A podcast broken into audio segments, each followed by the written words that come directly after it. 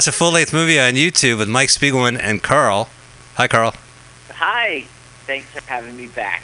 Oh, Very happy to be back. I'm very happy to have you back. Uh, this is a show where Carl and I and you watch a full length movie on YouTube. And we do this live, mutinyradio.fm. If you go there, you can listen to us 2 to 4 p.m. Sunday Pacific Standard Time or 5 to 7 p.m. Eastern Standard Time. And if you're just listening to this, this is half the show. We're going to watch a movie on YouTube together. And you could actually get the podcast. It drops every Sunday on iTunes by our initials. Hang on. L W A F L M O Y T. And that's also our Twitter handle. And we're on Facebook at Let's Watch a Full Length Movie on YouTube. Join the group and recommend a movie. We would love to do a movie you recommend. We'd love to get some Yes. feedback. Uh, Carl and I have a did a broadcast of The Godfather, and uh, it's going to be available uh, soon. So we'll give you details, Carl. Don't worry, I'm on top of it. I said it. Soon. Do you remember we did that in May? All right. So anyway, uh, I'm gonna. I got my uh, Dropbox set up. Isn't that exciting? Yeah. That was gonna drop. Carl, you've traveled the world, haven't you? Uh, well, uh, if Alaska's the world, I traveled. Okay, so no. Glad to be back. Well, good to have you back here uh, in the continental U.S. and the mainland. Uh, so, the movie today, as you know, we're big fans of National Lampoon movies, and so far we've gone the high road. Uh, we've seen Class Reunion, Goes to the Movies, Robert Altman's O.C. and Stiggs, Martha. Coolidge's The Joy of Sex. Uh, but now we're not going to be. We're really scraping the bottom of the barrel. We're going to watch a movie that was on Fox Family Network. It was the 700 Club Network, and then it became Fox Family, and then it became ABC Family, and now I believe the network is called Freeform. But in 1998, they released this movie, and it's on YouTube. So go ahead, get to your YouTube search engine. And Carl, tell us about this movie. This movie is exactly what you said. It was straight to TV. Now, the internet's not fair to it. It makes it like as if it wasn't intended to go straight to TV. Clearly, it was. They meant for this to be a television show. And I'm not so. I understand why the internet's harsh. It's really bad. At the same time, it's funny. Right. Well, you know, another another problem we have, you know, we're a movie riffing show technically, and a lot of people don't like to riff comedies because if you come up with a dumb joke, chances are that's going to be in the movie. We did last week. You missed it, Alien, Private Eye, and you couldn't make fun of the uh, the actors' voices because they were just as bad as you expected. But television is a different beast than an actual theatrical release movie because television embraces you to piss on it. As long as you're watching television, it doesn't matter what you think. They're actually very exciting that uh, they're a piece of shit, and you could point it out. so, uh, the movie is called National Lampoon's Men in White, and um, it came out a year after Men in Black. Right. Yeah. Uh, which version do you, are we going to watch, Carl?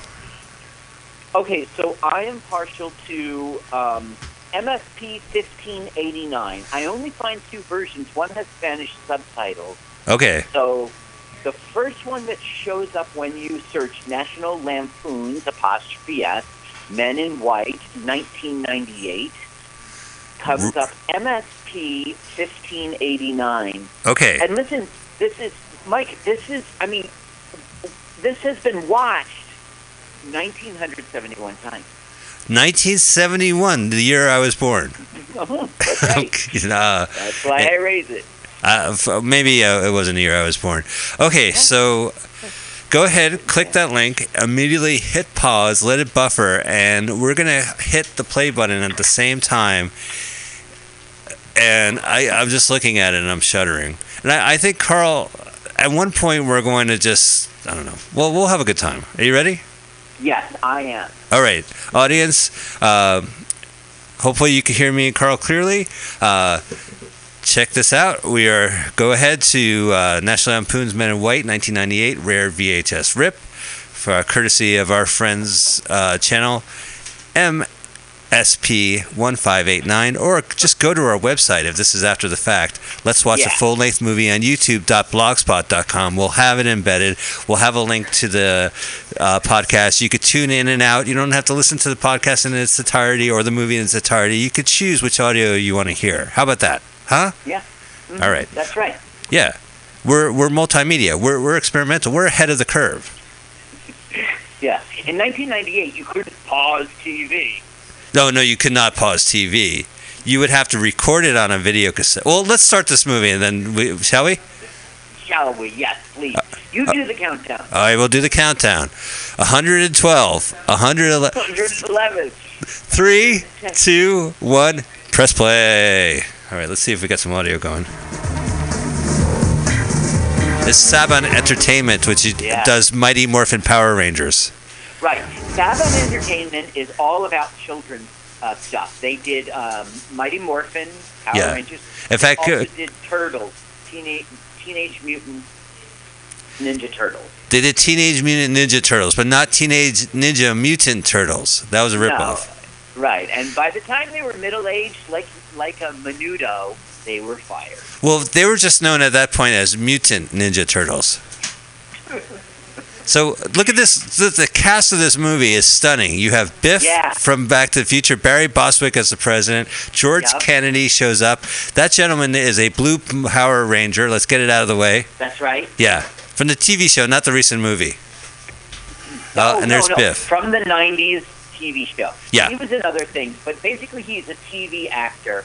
And the thing is, when you get cast on Mighty Morphin Power Rangers, you're like, this is great. You call your mom. Yeah. But the thing is, you're wearing a mask. Right. Well, people only know you from your ass shape and your maybe your your package, because they don't see your face. They just see your junk up front. Till you morph. All right, so this movie is bad already, and the credits hasn't ended. That's a bad movie sign in my eyes. If the movie is so hard to watch before it says directed by, it's a bad movie. Well, yeah, what's going on here is they're, they're letting us know about the silliness of these characters. Whoa, they just threw garbage on the camera. That's a metaphor. See, he sees, he, he likes to eat what's, uh, what he finds. In the, That's bananas, Carl. That's just bananas. Now, you know what happens when a banana's in a TV show. What's going to happen? Yeah, it's going to be a spin off called Bananas. Oh, no, there goes a banana peel. And Yeah, there goes the slip. But Now slipping on a banana peel is only funny if there's pedestrians watching it because it's the co- that's where the comedy lies. Uh oh, It's not funny. cat's gonna get sucked up. Now, look at this, Mike. This is uh, 98. So it's immature um, computer graphics. Right. This looks like they took tentacle porn and uh, colored in a uh, vacuum cleaner or something. The vacuum cleaner is gonna suck up that cat unless the garbage man do something. Oh, there goes. And his, right, and his butt. Of course, you knew it was gonna go up his ass. Right. Now, the, um, uh, wait, That's. I think my things are out. Here it is. The Oh, he can't break the glass. Karim Prince. That's Yeah. his name. Yeah, He's blue power. the character Roy. Okay, so he makes the joke now, I'll get to the bottom of this. Because it's stuck on uh, Biff's bottom. Uh-huh. Oh, so The joke here is that, you know, you're supposed to break glass in case of emergency. Right, and there's an emergency, and he can't break the glass no matter how many costumes and explosives he puts to it. That is so funny. No.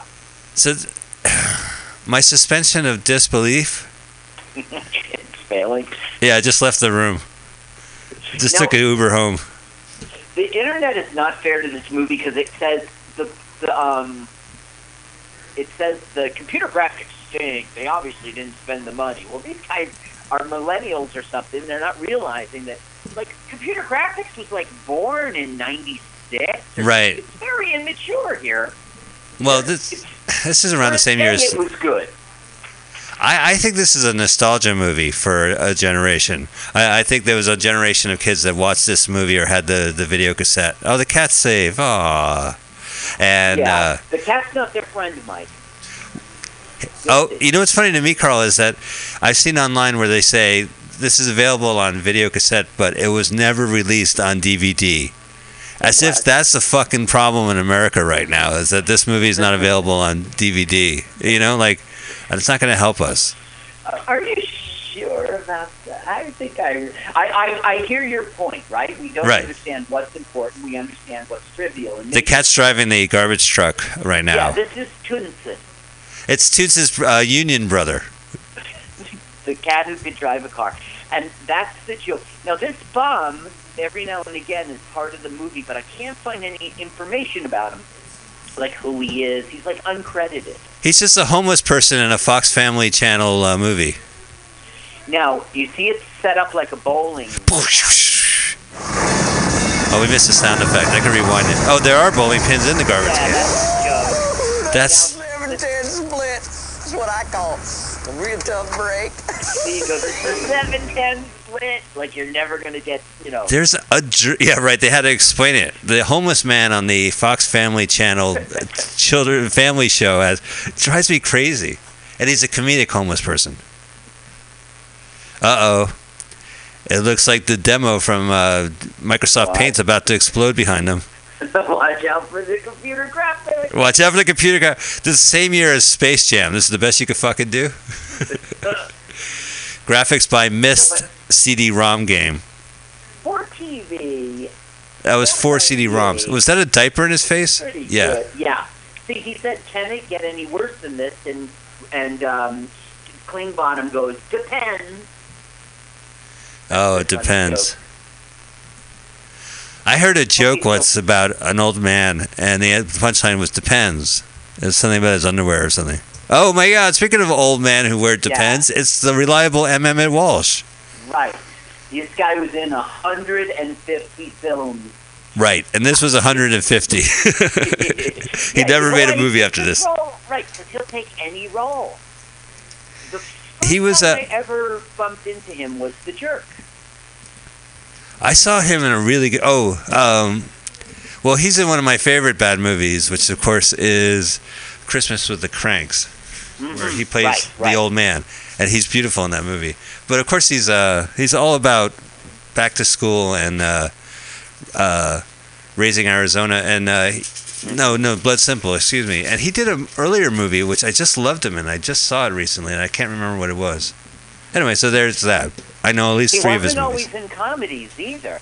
He was in that drug movie with Michael Keaton. He was in Ordinary People. Right. Like the swim coach.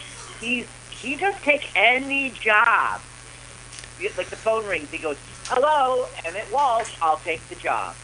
Yeah, you know, actually, they were talking. Uh, I was watching the DVD of uh, Blood Simple. Right now, a bunch of aliens are talking. It looks like Mom and Dad Saves the World, but on a Well, Fox Family Channel here is, budget. um, he he's doing like a Darth Vader sketch, and then this. Uh, Fuchsia, lavender, pastels, even paisley. No more fashion tips on the bridge. okay, yeah. we get it. he's being criticized for being a stereotype bad guy. He's just gay. That's the joke, right? Uh, the joke is like I'm Darth Vader meets, um, you know, the guy saying, "Look, you're a cliche. Can't you, you know, look how you're all dressed in black. You're wearing a mask." Oh, now they're showing off the bumper stickers of the uh, spaceships. That will be a recurring theme throughout this whole thing. Bumper stickers aren't around anymore, are they? Sure, they are. Well, I have one that says "Make America Great Again." Did you Did you know that? Oh, that trumps mine. Yeah. Actually, I don't have a car. I'm lying. I just have the bumper sticker. you, you stuck it on the bus. Okay, so the aliens have taken notice of our two heroes, and they're pressing the abduct button. The abduct, but uh oh, I think a probing joke is coming our way. wow, this is like animation. This is claymation, basically. The the special effects. Now his his um, underwear, yeah, um, they're shirtless right now. right? Biff looks Uh, good. Uh oh, alien. His, his underwear. is not-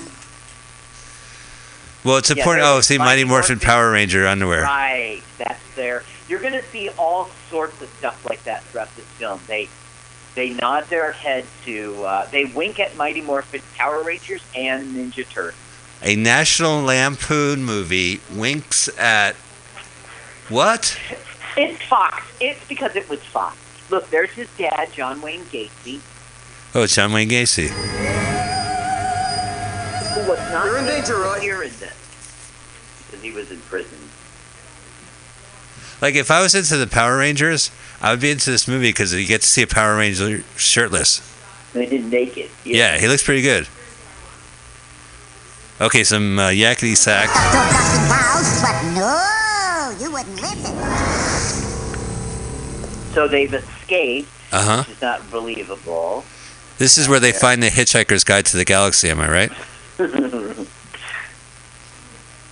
This movie, Carl, looks to me like uh, Quark with Richard Benjamin, the old 1979. He's a garbage man in outer space, and the Far Out Space Nuts, with uh, Um, Bob Denver and uh, this other guy. Uh, did you see him going back and forth like one of those ducks at a shooting range?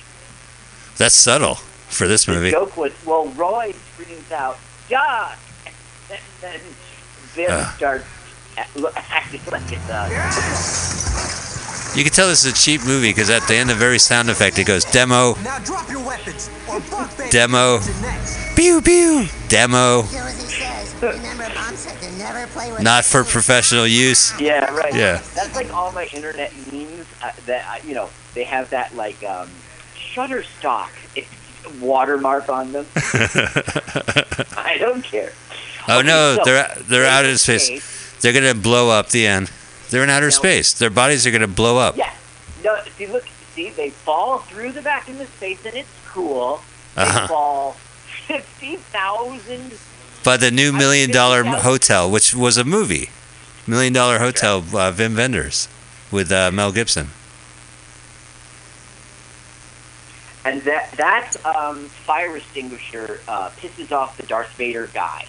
Because, yeah, they lost a fire extinguisher, and now they're not up to code. So they need to go after those guys to get the extinguisher back. You're shitting me. That's the plot. Well, it, it's like it's it. The plot doesn't exactly turn on that, but it initiates the plot. Yes. You know, I, I heard ISIS is gonna be released. This video is available on the ISIS YouTube channel. It's uh, between heading number six and heading number seven. I don't know if I should get that joke. I'm not hip like you. ISIS. Oh, ISIS shows terrible beheading videos and just awful things to oh, watch. Oh, oh, oh, ISIS. Yeah, ISIS. What you, what you think I said? ISIS. Which? No, I, I wasn't thinking clearly. Uh, here's our president. Here's our president. He's playing knifey fingy with a knife. He's doing pretty good, even though it's an oversized knife. Uh, oops! Ow! Uh, Now he was first introduced to us as um, uh, Rocky news, Horror Picture President. Show. Barry Bostwick. We're in danger of being invaded by aliens. Oh, crime. So this is 1998. So they're always making fun of Bill Clinton at this. Oh, there's uh, Yeah. Brion James Jones, whatever that Jones' name is. He passed away. and and Kennedy. Um, Oh, George Kennedy. He also passed away. uh, yeah, George Kennedy plays the army chief, and where's his name? Brian. Yeah, right. No, Byron. Yeah, you know, I got to mention, and a lot of comedies that we've watched, uh, like uh, some uh, the Madeline Kahn Jerry Lewis movie. They when they have the White House, if it's a broad comedy, they do shit like they're doing right now. Right now, they have the Eiffel Tower in the background. Yeah, like they yeah. just can't have it to be the White House. Oh, another nice mess, which is uh, also the link is available on our website, which is a parody of uh, Richard Nixon as if they were Laurel and Hardy, uh, him and the vice president their their White House also had like gimmicks like this. It's just let it be. Just be the White House. Be the White House. Be the White House. Well, they're going to do that throughout. You know, you, you'll see out of the window like a fish tank, uh, you know, uh, Mount McKinley. You'll see, you'll see throughout the whole thing. Is that uh, Jennifer Coolidge? Mob. No, that is not. That is. Um, a, I'll tell you her name in a moment.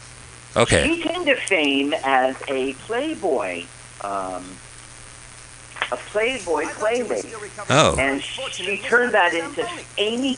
No, that's not her name. She turned that into uh, an acting career, and kudos to her. it's a good thing Kirk Cameron is not a producer on this Fox Family Network uh, movie because he would actually fire her.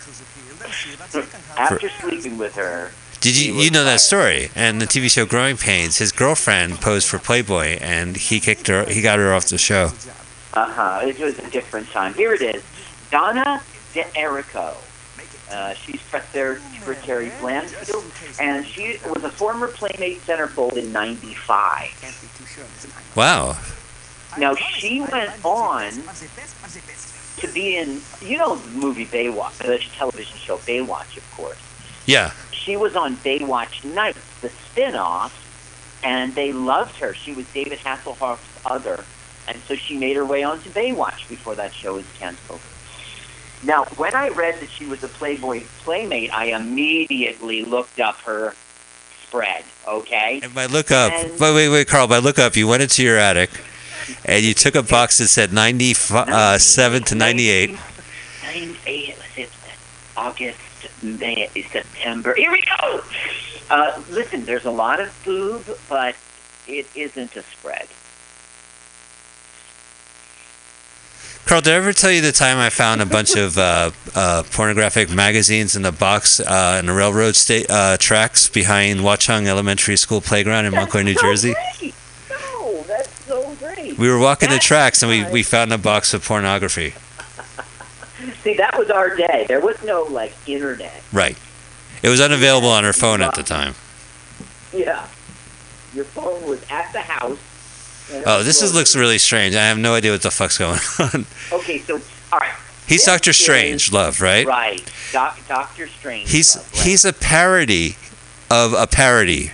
Which what the world needs right now is someone to make fun of Doctor Strange love because that movie really deserves a, a good ripping, a good par- a good satire. as if it's never been done in 98. I mean, look what year we're talking about here. This was Right. This first. Uh, you're right. That movie came out decades ago. Right. And, And- it's been done a million times. It's the ultimate parody satire. You're parodying satire, the ultimate parody satire. What can you contribute? You know, unless you say Doctor Strangelove equals the Trump administration, you have there's no point in commenting on it. You know. Well, this guy, uh, he's he he appears in this, and that's about it.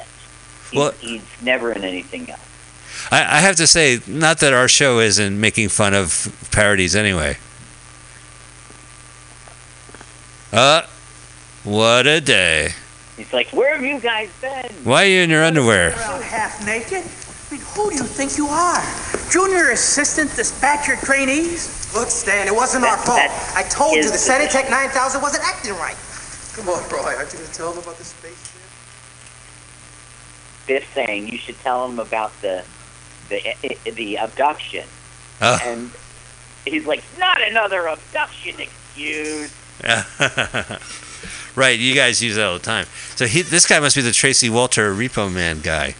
Well, all he does is is talk about the time he's been abducted, and they hear similarities. Now I have and they're three getting belly curious. buttons. And none of them are innies. Do you want to see them? Uh, no thanks, Bob. So Roy is saying they might have bred us with aliens, and Biff is like makes a face like well, that'd be pretty sexy. Yeah, right. He goes, "Do "You want to see it?"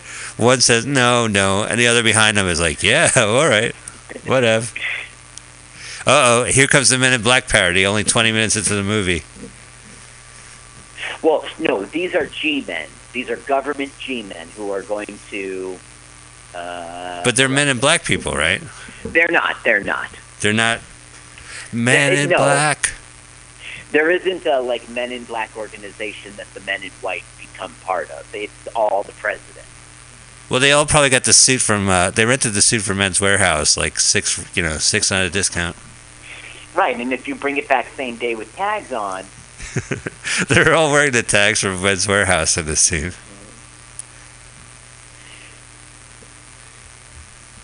I wouldn't say this movie is low budget, but they actually had to get jobs as uh, sanitation uh, department workers to, to shoot. in order to get the props. They had to get the props and the and the scene. Poor Biff, you know. I mean, he really should be a very famous person. I Hey, mean, actually, you know what? I, I love Thomas Wilson. He uh, he's great. He carries the second movie. He uh, if you ever go to seen the ride, if you get the box set of Back to the Future, they have the video for the ride, and he really fucking holds the ride up together. And he does. He's a stand-up comedian. He's very self-aware of who he is, and he ha- and he has these uh, like Andy Warhol esque pop uh, paintings he's painted of his characters. But he uh, he has this song. He's like a guitar comic, and he has a song about being Biff on Back to the Future. And I saw it on ABC like the morning of the Oscars one year, and it's a Uh-huh. terrific song. And I actually know uh, some people who know him kind of from LA, just you know, in, Mm-hmm. in a community sense. So uh, kudos to Thomas Wilson. I, I love the guy. Yeah. yeah, Yeah. I mean, look at that movie. Like, not everybody in that movie did well, or whatever. You know, it, it was a movie. They made money, and it was it's a cultural icon. But it wasn't like a right. ticket Not to. everybody. Now, I feel the same way about Mark Hamill. You know, he should have been a huge star, and it didn't happen. And ironically, um, uh, Biff, uh, Tom Wilson, I should stop insulting him. Yeah. He's in a movie called Wing Commander 3, The Heart of the Tiger, with Mark Hamill. Huh. I would say that, that Thomas Wilson, Biff, and Mark Hamill uh, got kind of a, a, a good, solid career as voice talent for cartoon shows. Uh, actually, you're right about that. Uh, Yeah. When when Tom wasn't making it by like '99, 2000, he was he started doing voiceover work in, in cartoons. Carl, if we have time, I- I'm sorry to interrupt, but at the end of the show, I'll pl- I'll find and play the Thomas Wilson uh, uh, guitar uh, bit about Back to the Future. Good 'cause idea. I think it's really Good funny. idea. And you know he is funny in this movie. Yeah. Um, he if he, We're- he does do his part. I mean, he's better than Roy. I'll tell you that. Well, I mean, right n- right now we're watching them interact with Doctor Strangelove, and it's really painful. So it's not we're not, we're not aware of the Want to conversation. see what will happen if you don't? The aliens will take over the world.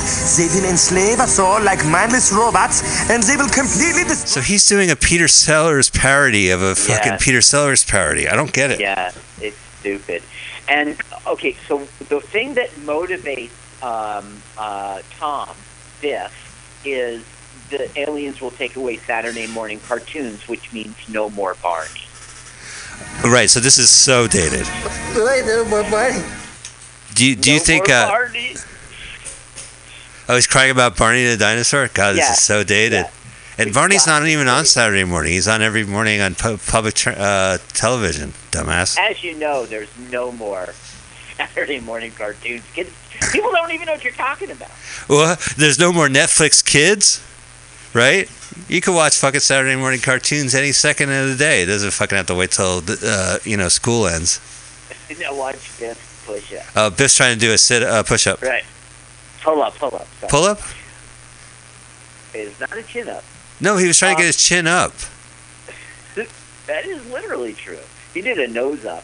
Okay, now um, they got lightsabers. I explain some plot because we've missed it because we riffed, and I was telling you about the Playboy uh, centerfold because that's what interests me. Um, Doctor Strangelove, and that's not his name. I think it's Silly Bottom or something. He's in cahoots with the aliens. Um, he, the Oh. pres- he, you know, he works for the president, but he's like a double agent, and And Carl, I could say that is not a spoiler alert to our audience members, but an indication of our professionalism and the fact that you had actually watched this movie before we before this Yeah. podcast. I watched it twice and researched it. Put on the song. Oh, the song. Okay, here we go. Hang on. Oops. A guy driving a big white trash truck, slow on the uptake, playing for the big stakes, trying to keep preventing Hear how it's interplanetary old heist, school working rap? for the That's how old call this movie Christ. Oh, see. Oh, Men in Death White. So this is kind of this is kind of parodying current events. It's a Men in Black uh, video parody. And they also parody a lot um, the uh, Will Smith vehicle. Uh, uh, you know, the aliens attack and Oh right, yeah, yeah. that movie? Independence, Day. Independence Day. What the Yeah. sequel? They no, they do a lot of parody parodying of. Oh, I just when I heard Independence Day, like anybody in the American public, I immediately thought of the sequel. It's always on my mind. It's such a. Okay. You mean the French Indian War? no, they had a Independence Day Like, that resurgence. was hilarious. Oh, Okay, yep. all right, here we go. Great choice. Hmm, that's why we always go for the Midwest. They're, they're talking about a cow abduction. Oh, And here's the cows you're going to here's the cows. You got some milk-fed honeys. Some buffalo gals. Hey. You got the job. Imagine She's a what if they buffalo. go to the audition. Okay, they're gonna do the abduct, uh, uh, but they're plus size, so they can't go up the uh, the track. I gotta let you know what's going on here with these hairstyles. There was a TV spot with the news. There's like people getting Supposed abducted, to be looking for. and I don't know, man. there's this Strange new phenomena. fortune Bizarre. hairstyle, and then you'll see it throughout the. What? uh, Yeah, right. We're seeing a woman throw garbage across the street, and she's dressed like she's a geisha girl or something. No, no, it's um a well maybe she is dressed that A way, kabuki. but it's a fortune cookie hairstyle. And that's something. And now the fortune will be read like you're getting abducted. Oh, so there was a fortune cookie for that woman. Yeah, it's a fortune cookie hairstyle, and you'll see it throughout. It's But uh, a fortune, an oversized fortune, fell out when she got abducted. You know, uh, if you take any, uh, if you open up a fortune cookie, read it out loud, and then at the end say "in bed." Yeah, that used to work. Unfortunately, nowadays, if you've noticed, they're not fortunes anymore. Oh. They're like sayings. Have you There's- noticed that? you should really. They'll say like, "Talk to your partner before having fornication." In bed. In bed. Well, I guess. Uh, well, now, I had- says got cows. got right? cows. That tells you how old the got milk thing is. You know, uh, yeah, that's a bumper sticker because they they uh, UFOs up. Why are they wearing oversized sunglasses? There, it's, it's not We're not having explained. much luck finding them. I say we make them. Oh, it's a parody of Men in Black. Men in Black wear black Ray Bans, I see. and but Men in White wear oversized white novelty sunglasses. Maybe you're right. Okay, so Y- they can't find the aliens, although they've been collecting garbage all day. So he decides we'll make the aliens come to us. Because aliens always like screw with cows. Right. Duck the cows. And, okay, so they're going to a cow, and that is Betsy. Now, if you were watching this on television and you turned on closed captioning, Right. you, you hear what Betsy's thinking. It's a weird thing. So we don't have closed captioning on this. Uh, Right. yeah. Save the rainforest, sap the rest. That's the latest bumper sticker. When did these aliens have time to go to the truck store and get these bumper stickers? They abducted the stickers. They abducted bumper stickers? I don't know. What they Okay, went so over to going- like there must be like a 7-Eleven or like some kind of like uh on Mercury. oh Fox Family Channel. Yeah, the joke here is the alien ship shows up, and so Roy, uh, uh, Biff goes, "It's showtime," and Roy goes, "No, no, no, it's it's Fox, uh, Fox Family." Oh, I got you. Oh, th- we're not watching Showtime. Right, we're watching Fox Family. That explains why I've only seen guys shirtless in this in this movie so far. Um, so now they're playing a video game to shoot Chip, and it, of course it costs quarters. And a poor cow is floating in, in midair, trying to be abducted. Yeah, now Biff loves the cow, by the way. He's like, he really is taken by the cow, and Ugh. it's like a hit. We got a hit. God, the animation of the cow being abducted by a UFO. I've seen better Felix the Cat cartoons. Okay, Be fair, Bet- be fair. It's '98. It's two years old. Betty Boop is more fluid than this fucking shit.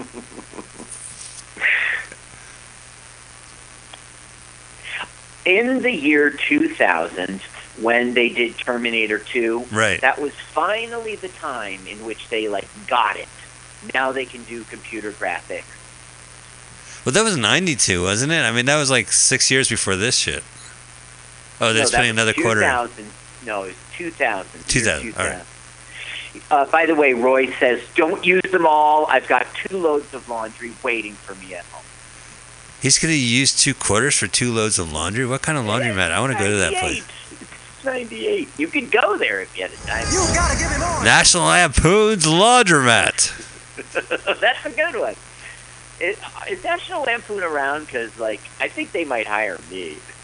Yeah, you know, uh, I think they are. You could not only are they being attacked by aliens, but the ghosts of Michael O'Donoghue and fucking Doug Kenney is like, ooh, you're killing the name, the brand.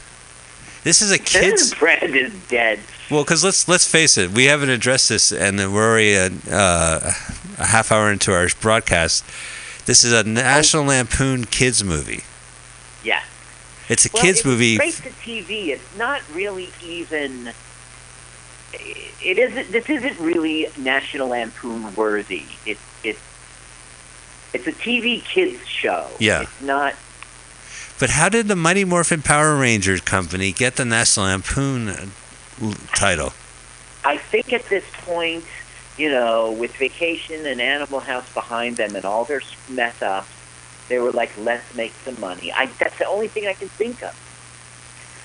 Okay, the joke here is that uh, it's Independence Day. Did you see when the ship hit the ground?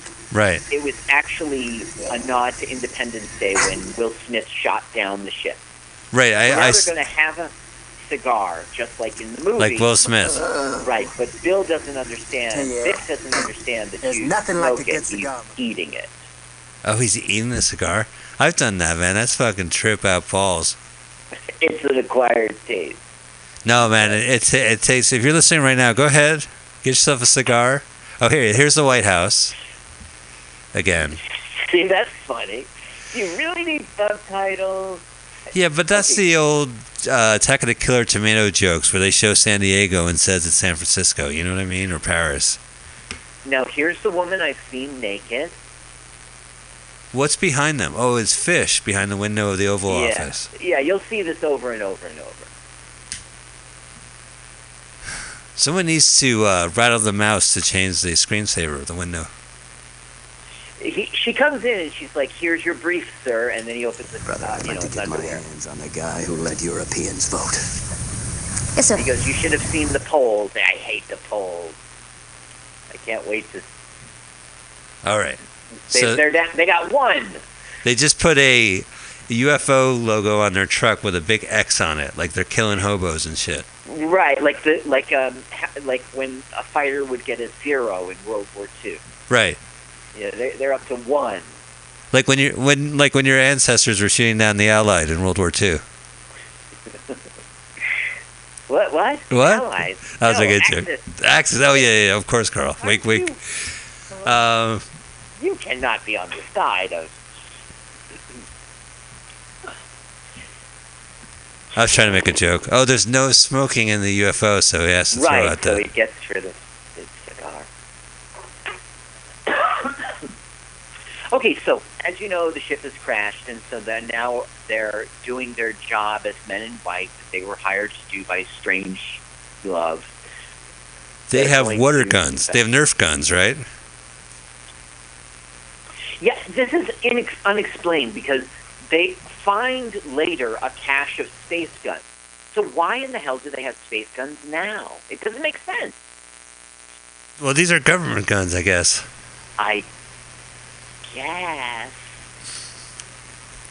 The joke there is you see the it was like on a an airplane.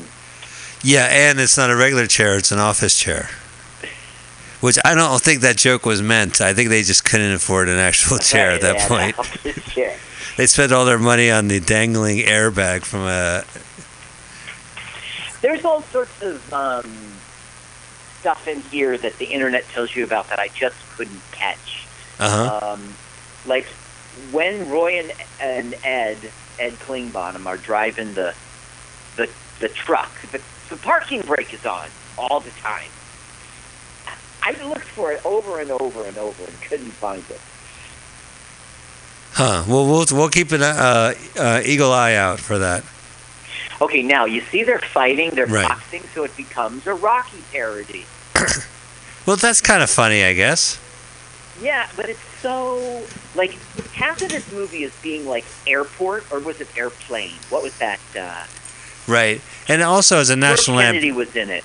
George Kennedy. Oh, right. He was a police uh, uh, Yeah, police squad, squad. Uh, and, and the Naked Gun movies. uh, yeah, not police squad. Naked Gun. Well, he was in Police Squad too. He was he was Uh-huh. uh, one of the characters. Here's a list that I thought was interesting of George Kennedy that makes it appropriate for him him to be in this. Naked Gun, Earthquake, Airport. Then he was also in. He was in Cool Hand Luke, The Dirty Dozen. Right. He was in Thunderbolt and Lightfoot, which was that. Which I love. Yeah, it's a good film. He was in. Uh, uh, George Kennedy was in. um, he was in some the- great bad movies. I have to tell you, he was Magnificent Seven. He was in Bolero, uh, directed by John Derek with Bo Derek. really? he was like his her chauffeur, and uh, ooh, that was a brutal Rocky parody. He was also in some other. He's so he he's like our friend M. Emmet. He just shows up and stuff. Right. Now he'll take any job. Now, Yeah. not in the beginning. In the beginning, when we were watching, uh, you know, black and white 1960s films, he was a serious actor and he got good roles. But he took a weird turn. Oh, turn the volume on. This. Okay. good. Hey, Roy, check this out. Wonder what this thing does. I don't know, but I wouldn't press that button if I was. Hey, Roy, check this out. What, wonder what this thing does. I don't know, but I wouldn't press that button if I was. Hey, Roy, check this out. Wonder what this thing does. He even laughed. Oh, that was funny. it is funny. But the thing is that makes me laugh about it is Biff himself laughed when he did the third time. Hey Roy, check this out. you know, it's so stupid. They will now uh, do that until daybreak when the batteries wear out. And they don't even notice that, hey, it's daytime outside. Right. We're, we're watching right now is Mass planetary destruction. the alien and Doctor Strangelove are I confiding their evil ask. plan together. Right. He goes, who are you anyway? And now we hear, a Doctor Strange rap. yeah. I'm Dr. Strange Master. I'm Dr. Weird. Master of anarchy. Someone to be feared. It's a parody of that Christmas cartoon. Well, it is. Like I'm, I'm Mr. Heat Miser. Yeah. Oh, here comes the singing Yeah, henchman. He's Doctor Strange Meister. He's so extreme. Okay, so all of these characters He'll that you're seeing in the background have been like in Power Rangers and Oh. Ninja Turtles, Oh.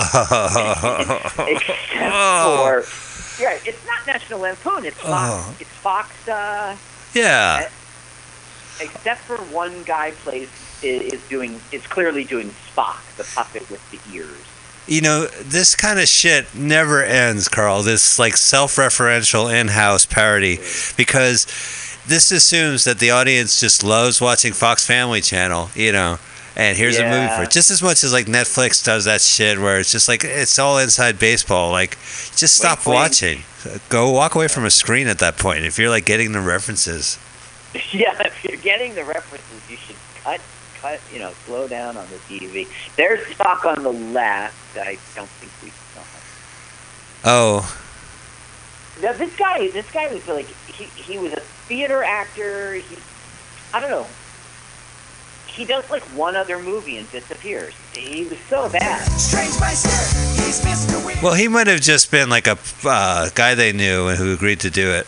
Yeah. you know, he's he holds himself up well. I mean, he's doing a Peter Sellers parody, which is really just Peter Sellers was doing a satire anyway, a parody anyway.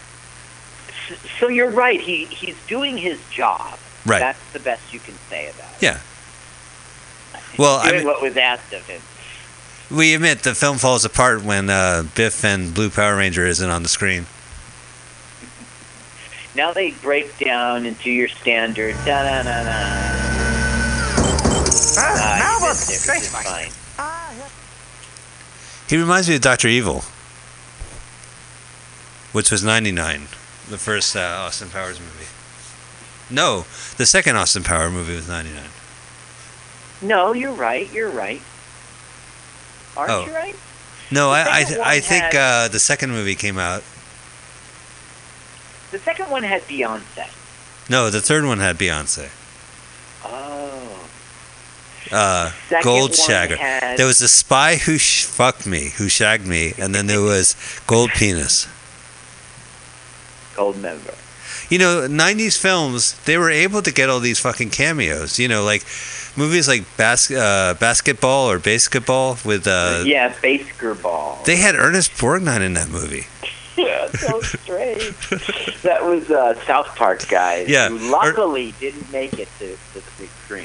Okay, here we are. It says Graceland, but it's the White House, and then they have a little joke. So um, now the this hairstyle's made it all the way to the White House. Three. Now there's going to be a funny My gag fellow in Americans. this. All right. I want to take a moment Not to speak with you about all these nasty rumors you may have been hearing about mysterious UFO sightings and mass abductions. First of all, I want to assure you that we have top experts monitoring the situation closely and providing new information around the clock. So there is no need. Can I, Carl? Okay, His watch, hair. listen, here's the joke. You've ought winning that roar Oh, he had the cue card upside down. Okay, go ahead. I want you to know that the government is hard at work to ensure the say safety. something? See, that's funny to me. He goes, right, sure. The, the president was reading an upside down cue card as is. Oh no, they're being abducted again. So his hairstyle.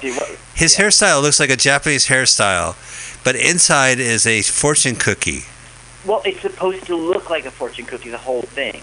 But it's a Japanese hairstyle which has a oversized fortune in it because it looks like a fortune cookie. Okay, so the batteries run out. All right. Oh, they're still doing this. Or whatever it is, it ain't gonna do us any good. We need to find something big and powerful that'll stop a full-blown invasion from outer now, space. now they're going to find the guns, which doesn't make sense why they had the guns before. I think that was a mistake. Uh, Maybe they did, they were just water guns and they walked in with water guns. but where did they get them, and why would they? Toys R Us. Strange Bottom did get right. It was probably if it was '98 KB Toys or Circuit City or uh, Borders or uh, Tower Records.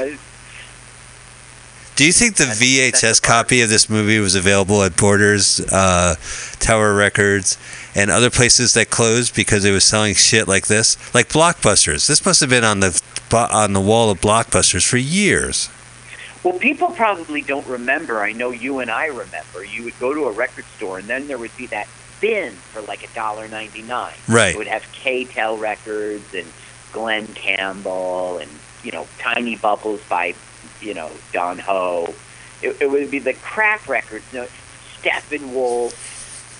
Well, the same with vi- the- same with video cassettes. I mean, uh, Tower outlet stores would have uh, tables to set up with these uh, uh, like tracks and all these films uh, on a table. Buy our crap. Yeah. And also, Blockbuster too would always try to uh, do a clearance sale of extra videos. Yep. So they found their gun, and that was another Men in Black. He was saying like, flip the light switch, and he was looking around for all the light switches, and they started dancing because he flipped on the disco. But then he finally flipped the. See, Bessie, right now you would see a you would see a subtitle of what Bessie was thinking. Oh well, here I, I- let's. Uh, I'll, I'll pretend I'm reading it. I thought this was going to be a vacation movie. My agent told me that I would be working with Chevy Chase and Beverly D'Angelo. I want out. Uh, and um, what's his name? He's so good. He's got a brother, Quaid. Oh, Randy Quaid, yeah. I just saw I just saw Randy Quaid in National Lampoon's Christmas Vacation too. Oh, here's a joke. Hold on, hold Oh. on. That's not, that's him. He blew himself up as Mighty Morphin Power Ranger. Full capabilities till we try it out on the Did, did you catch it? yeah, I saw it. Okay, I'm I sorry. saw it, Red- Carl. Carl, I saw it. That, that's what the cow is thinking right now. you were saying about Randy Quaid, though? You know, the cow's thinking, Jesus Christ, I can't believe I had to fuck the casting director to be in this movie. Now, Biff's doing a good acting job right now. I'm sorry, Tom. I'm sorry, I keep disrespecting him, but We we like uh, Biff. You're the asshole who doesn't like Biff. Pansies have their party. What's going on? Oh, they're empty. God, Great. Where are we gonna get gas? Carl, how do you the middle of deliver a joke? Do you show the empty uh, fuel tank with the lever on empty, and then you have a flashing word that says empty flashing? But did you see? He goes, "Where are we going to get gas around here?" And then the flashy thing said, "Beats me." So where they're going to get Glenn, the gas is from the spaceship, and they're getting dilithium blend because that sounds good. Those idiots. Those far out space nuts. Come on, And now he something for the says- truck. Save some for the truck. Let's refresh it. Good. He's a good actor. This guy. He's in the worst film ever, and he's doing it justice. Yeah. Oh yeah, yeah, yeah. Man, Okay. they have dilithium blend, uh, the ship is going. Uh, the car is going to have powers.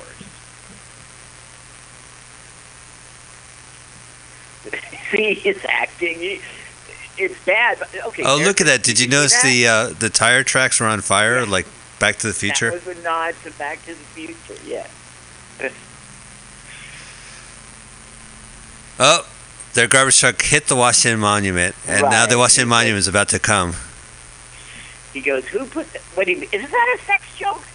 Yeah, that's a foul. Your libido showed up. Listen, you got to check out that Playboy spread. She's pretty good. I'm thinking about that box of magazines I found in uh, 1984. Right now, he's like, "Go around, go around," and it's just DHL. They probably paid money to. Oh, it's a DHL, right? Yeah, sure. Why not? These things cost money. Oh, there's the Wicked Witch of the uh, West. She's pretty fucking it's, hot. Um, it's uh, oh, Mike, my man, you're back. You got to work. I don't know what that was. weird, that bro. was another nod to the family. Oh. There was there was the Casper series, and Casper meets Wendy. Sure. Wendy the witch. And Wendy Yeah, wouldn't talk was- to her because he's a ghost and she's fucking scared of death. It was awkward. I forget the film, but yes, he had to be. That was the standard joke, you know. I'm I'm a friendly ghost, and everyone would be scared.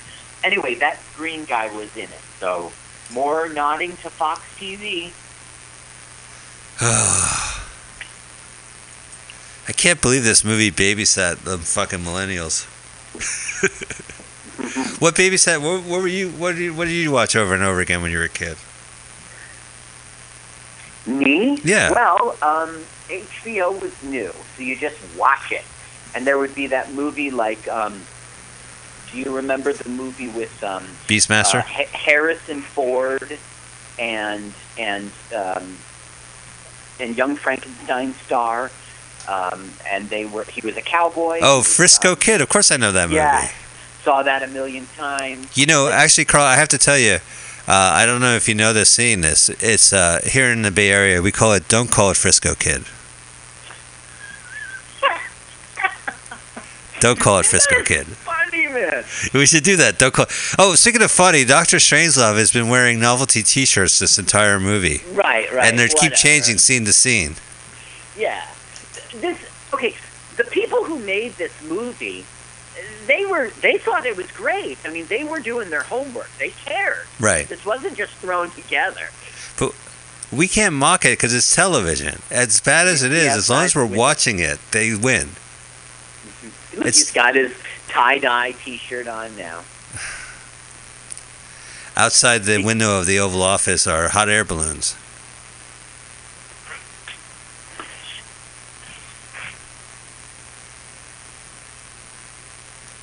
You know what it is? Oh, uh, there was a garbage truck behind them. I think this is like the Speed 3, where Dennis Hopper's character says, uh, I will kill everybody on the bus unless you make a joke on the screen every two seconds.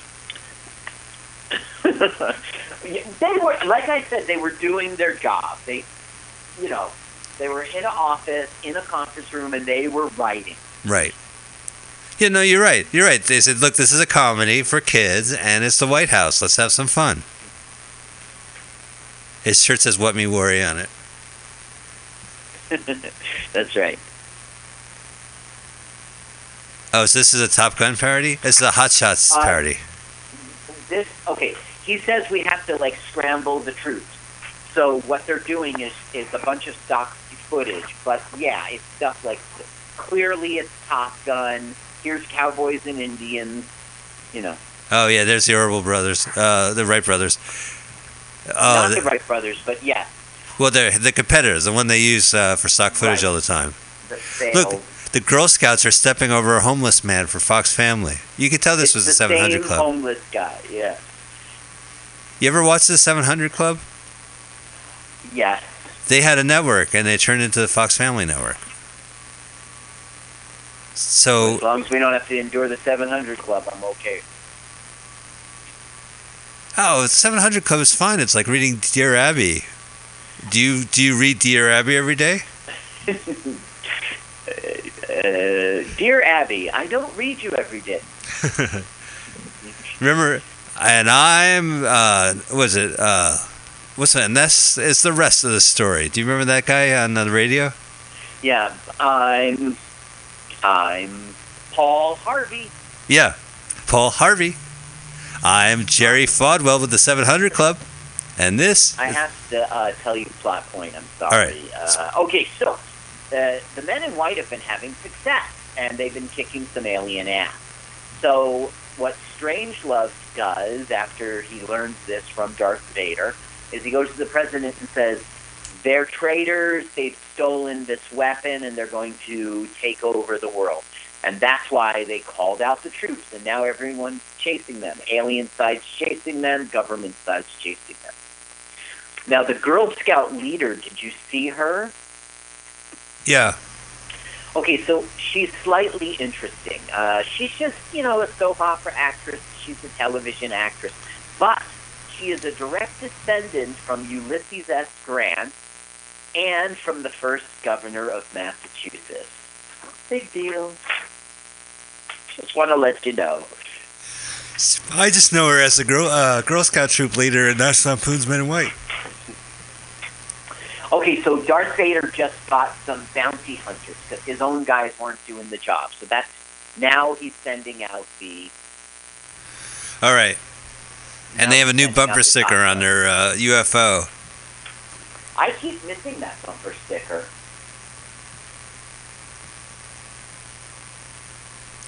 You know what I like? I like seeing comedies that don't make cell phone jokes. So this is kind of refreshing. All right, so all the aliens are morphing in Yeah. like they're Power Ranger morphing rangers. Yeah, yeah. They must have been so psyched to be like, you know, with the Mighty Morphin Power Rangers, we have to keep the action going and the drama. It's nice to kick uh, kick off our shoes once in a while and do something funny. And nothing so serious like Power Por- Morphin Power Rangers. Yeah, right. Not such a dra- drama. I think I watched those shows. I've watched my uh, Mighty Morphing Power Rangers. Well, you know, Mike, I, I, I, I would sit down to, you know, I flipping Channel, Power Rangers would be on. You'd watch it for, I don't know about you, but for me, I'd watch it for a few minutes, and it just doesn't hold my interest. It's just, it, I, I always felt like they had this footage from another show, from another country, and that they said, "Hey, you know what we'll do? We'll just re-edit this, and because they're all wearing masks." American voices. And then it became a thing, and they're like, "We got to create original content," you know. Same thing happened with Pokemon. All right, there's a, Native American shooting an arrow. And they're always fighting like stupid, like witchy poo and Yeah, witchy poo. the sea monster. The- Sigmund. Oh, there was a. Um, um, okay, so what happens is the gun won't work, right? Yeah. So there's an 800 number on the side. So Biff's calling it, and he's getting the the voice of the guy who does movie phone, because this is 1998. Oh man, movie phone jokes never get tiresome. But nobody knows what that is. You know, one of my favorite movie phone experiences was I came back from college and I wanted to see the movie Mallrats, and uh-huh. I was in New York City, and I said, "Well, let me call up Moviefone," and I called up Moviefone. And he goes, "Mallrats, rated R. Closest location is Parsippany Mall, New Jersey. it was like it was like someplace in the New Jersey. That was like the Yeah. closest place in New York City to see that movie, and it was like the second weekend. Oh wow, that thing is dead. That's brutal. Uh, hey, this is a good point. Well, the Girl Scouts are now. Uh, Girl Scouts just kicked an alien in the nards. yeah, the, the, the, he, the woman who's Ulysses S. Grant relative, she's like, never send a Navy SEAL to do a Girl Scout job or stuff like that. You know. Carl, my, my favorite gag so far is that a Native American shows up, shoots an arrow, the arrow goes through the metal uh, helmet of the uh, the aliens, The bounty hunter. bounty hunter, and then the bounty hunter pulls the uh, the arrow off as if it was the arrow through the head gag. Mm-hmm. Like Steve Martin. Yeah, like like it was. It winds up being Steve Martin. So it doesn't logically it doesn't make any sense. Right, but it's funny. No, it's not. It's a headache. Yeah. It's Oh, it's it's gilding the lily. God damn it! You're gilding the lily. Stop lily gilding. I think I might have waited eight years to hear somebody actually, you know, have a situation in which they could really use that expression. So kudos to you. Look, here's the joke. They're being attacked, and here's a Native American, and he's he's he's one of the people attacking them. So it's out of nowhere.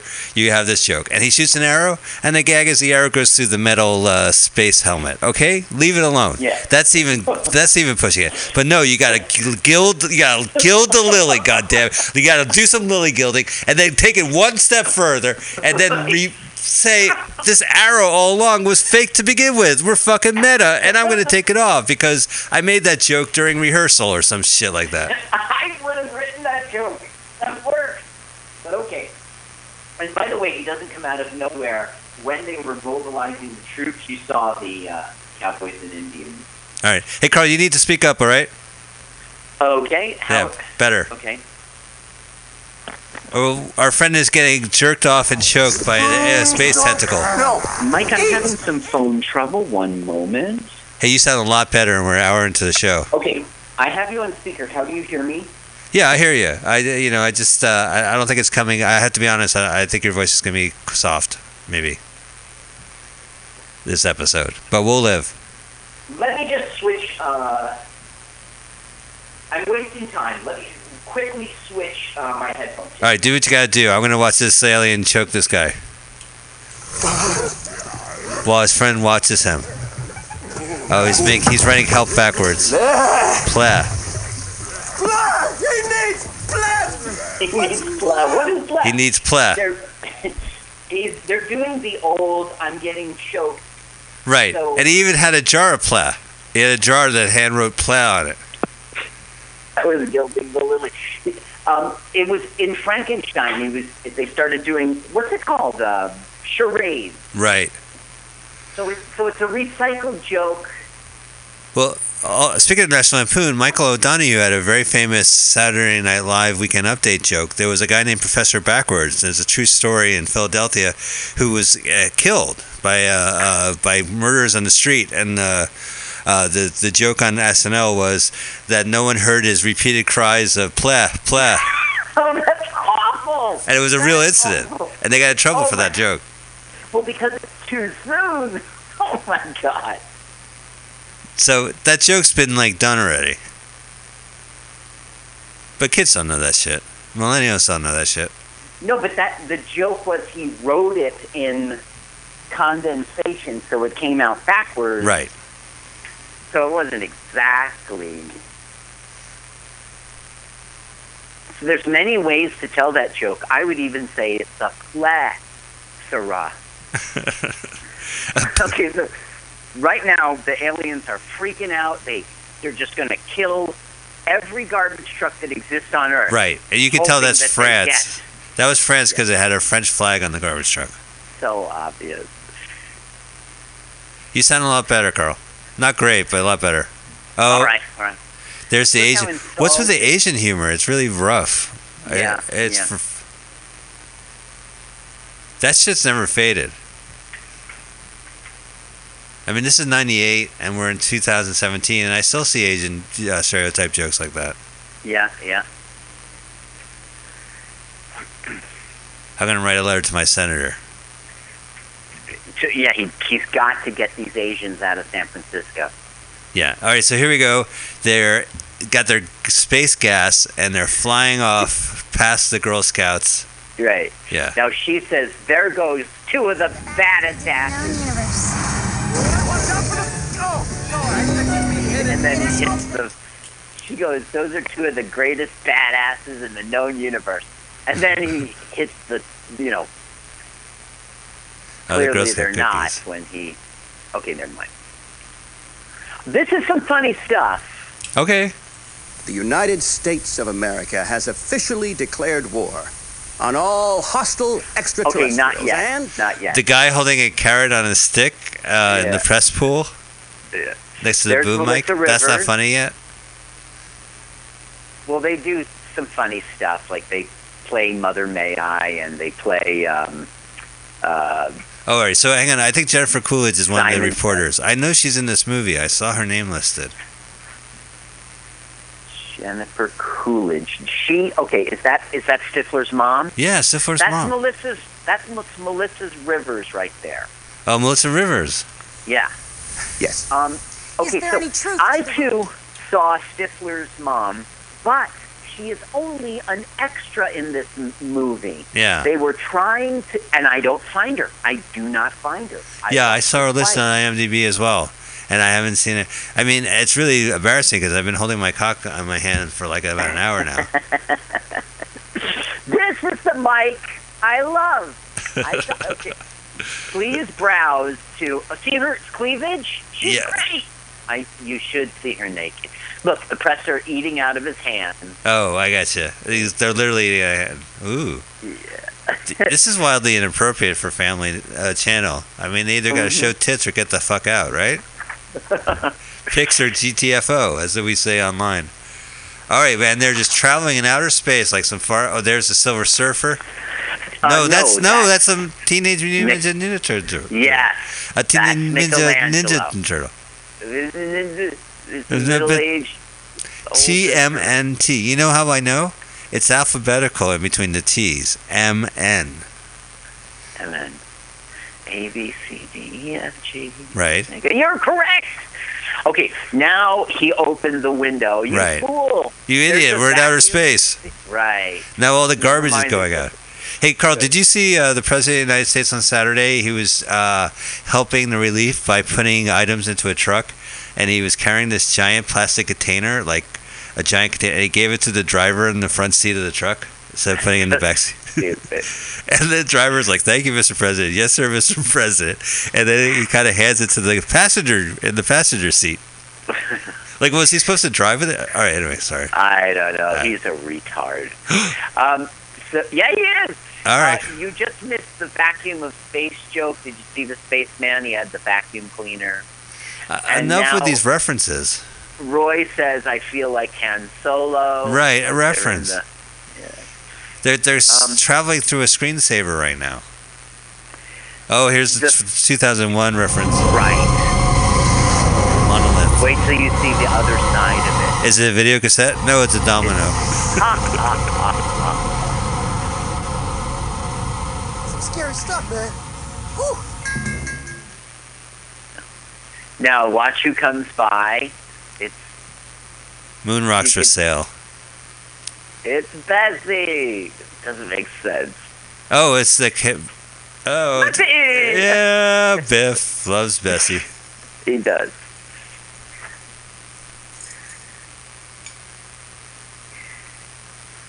Oh. How many times have we done a kids movie? They suck. I never. Uh, Do you? uh So, what was the worst kids movie you took your kids to? Um, that's a good question. If you give me a minute, I'll figure it out. All right, I'll tell you. I saw a movie called Arthur Christmas. Mm-hmm. when Molly was really young, and uh, I went as a play date, and it started off with a Justin Bieber Christmas video, and then the actual movie was about Arthur Christmas is the son of Chris Kringle, and Chris Kringle. Oh, I saw it. Yeah, Yeah, it's horrifying. Wants to make him a family business, but he's not a good son, and it's one of those things where he has to prove to his father that he's capable, and you know, it was horrifying. Oh, yeah. I didn't okay, get it. you know what? You just made me realize the one that was bad for me. It was that Arnold Schwarzenegger video, uh, television, the movie in which it was Christmas. Sinbad was in it. Jingle all the He way. To get the, is that what it's called? He had to Yeah. Get the toy. It was really bad. So now they're going to the alien ship to plant a virus, just like Independence Day. Right, and the entryway is an anus hole. Well, he said, check your anus. Yeah. Okay, let's listen. Let's listen. Regardless of the outcome. Here's the president. Now, repeat after me. We are all individuals. We are. Now that's that's Steve Martin.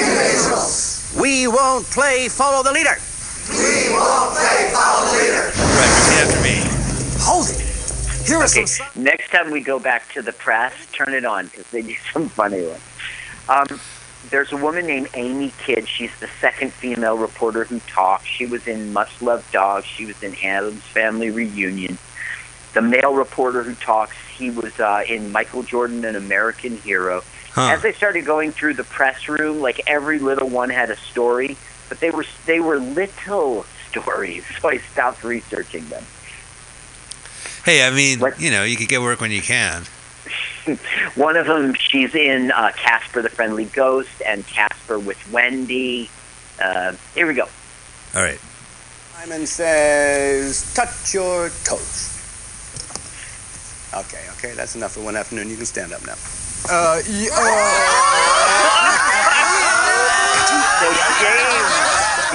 Oh, he did say Simon Says. That's like the. God, that's. Oh, now they're walking through the ventilation shaft of the uh, yeah. What happens is they're like, we don't know where we're going. We're going to get caught by people. What do they do in movies? And then they they they did their flashlight. He goes, oh, vents. You know, because people walk in vents. Uh, Oh, right, and they think they're aliens. yeah. Now this these air ducts, yeah, are pretty big. They look like apartment buildings.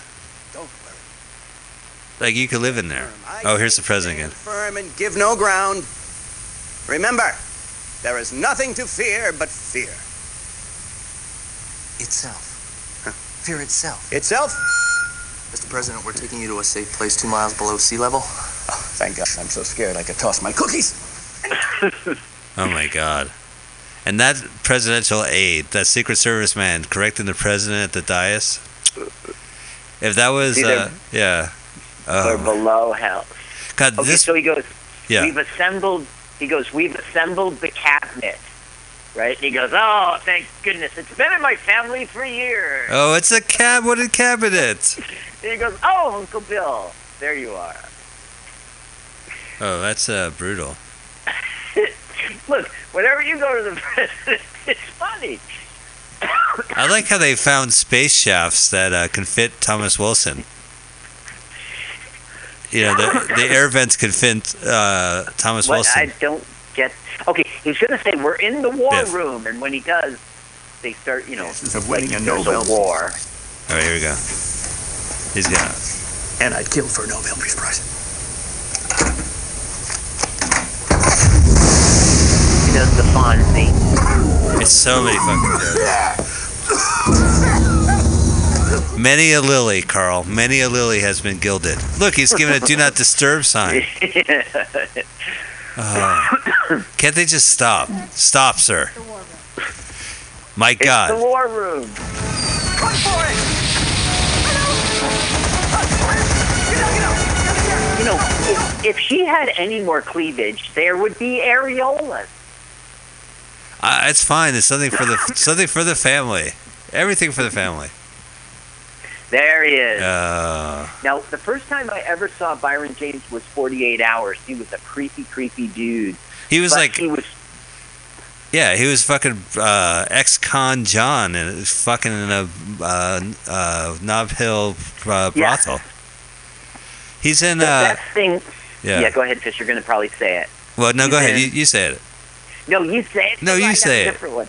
All right, my favorite one of him ever, and he could have just done that movie and been done. Yeah. Was Blade Runner. Sure. No, he's made he some was great like- stuff after that too. But yeah, he was great in Blade Runner. He's like, "What's a tortoise? You know a turtle? Same thing." Let me ask you some questions about your my mo- your mother. You want to know about my mother? Remember, he shoots the guy. Did you see Blade Runner? Uh, I feel like I'm watching it right now. He goes, "Wake up, time to die." He No, that was in that was. film. He didn't say that. I thought that Rutger Hauer said that. You might be right on that.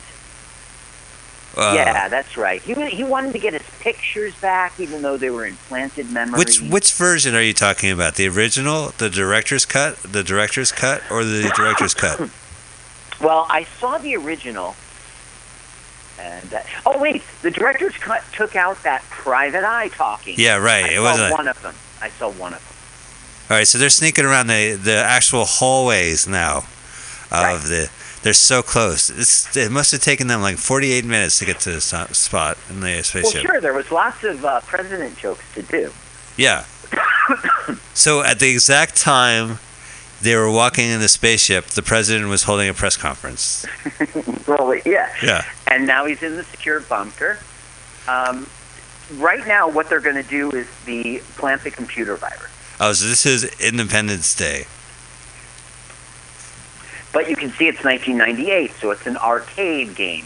Yeah, it's Pac-Man, which I'm sure they need to get the rights for. M- m- No, uh, Mike, you're right. They say that. Oh, they say in the credits it's Pac-Man. He says, "Hey, this is great. Oh, they've got Pac-Man." Oh. Oh, let's listen to a little.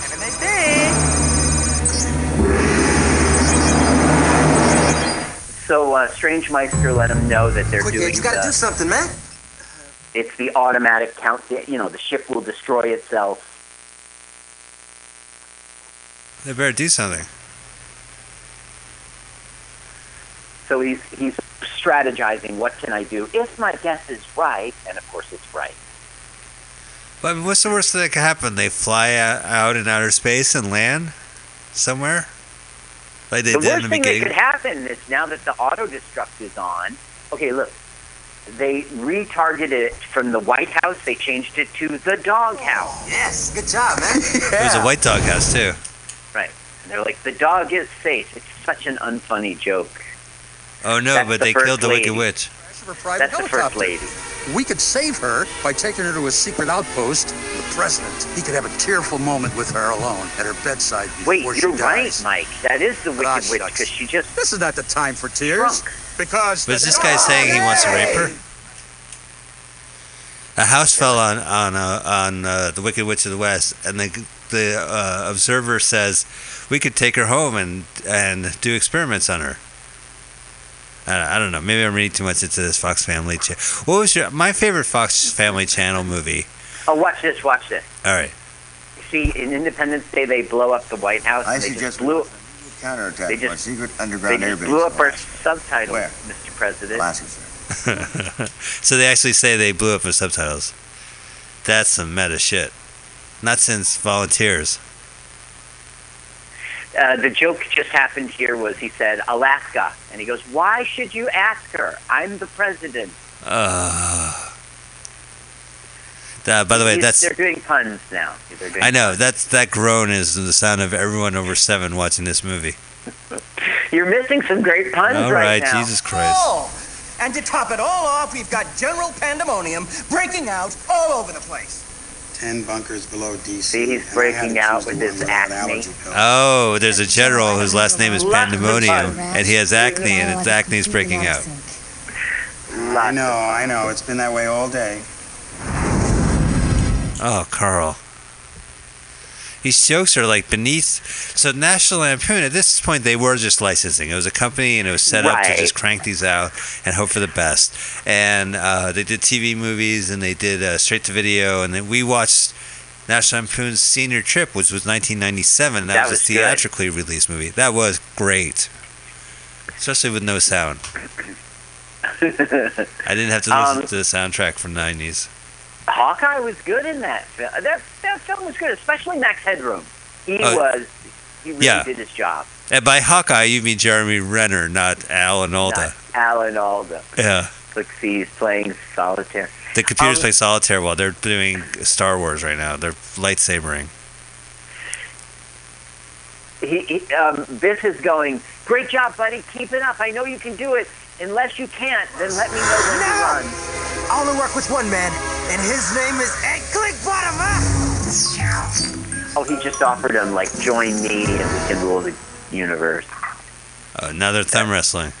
it, Biff is good in this, man. What are you talking about? What planet are you from? This is horrifying. No, Biff himself does the acting. Oh, Biff Like, is goes- good. Yes, I think uh, we agree that uh, the leads are very they were professional. thumb wrestling, right? And Right. then you cut to Biff and he's going, no, no, it's really in the wrist. It's really in the wrist. He's doing what he's supposed to with the film. Right.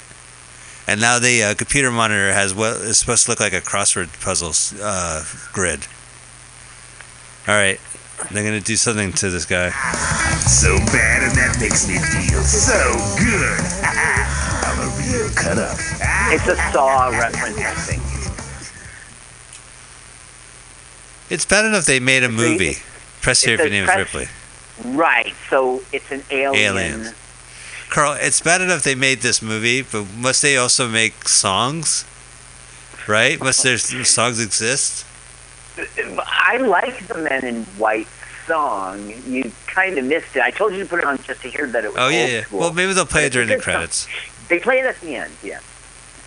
The man in white, right? Something, something, man in white. Well, actually, you're not wrong. Yeah, I, well, I'm parroting. Or parroting, huh?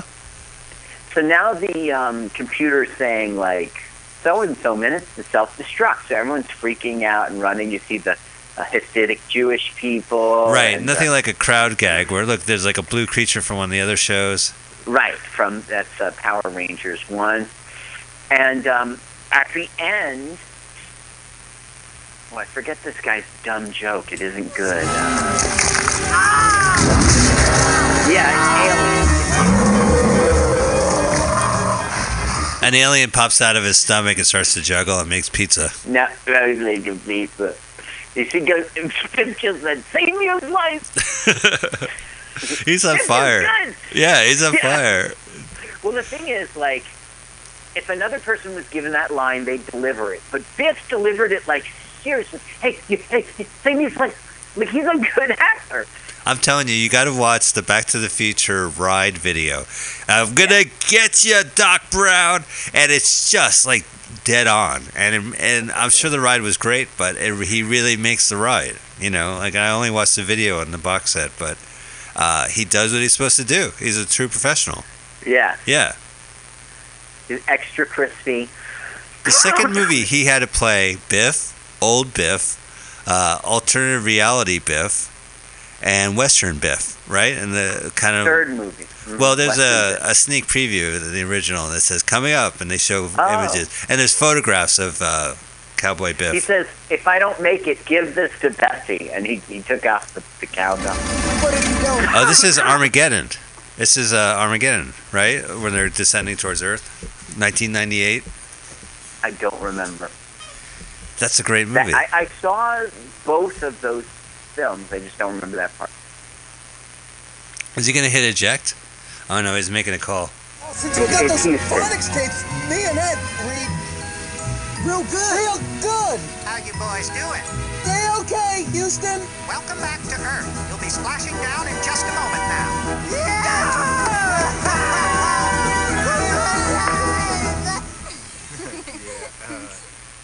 So it's time for Splash. Oh, there's that was her, I guess. That's uh, Stifler's mom. Oh really? Uh, oh, I think so. Oh, how funny is that? Okay, ladies and gentlemen, that is one hour and 18 minutes and 10 seconds into the movie. We believe it's Jennifer Coolidge in a bathing Yeah. suit getting splashed. Right. You can't really see because her face is kind of blocked by her Right. boobs.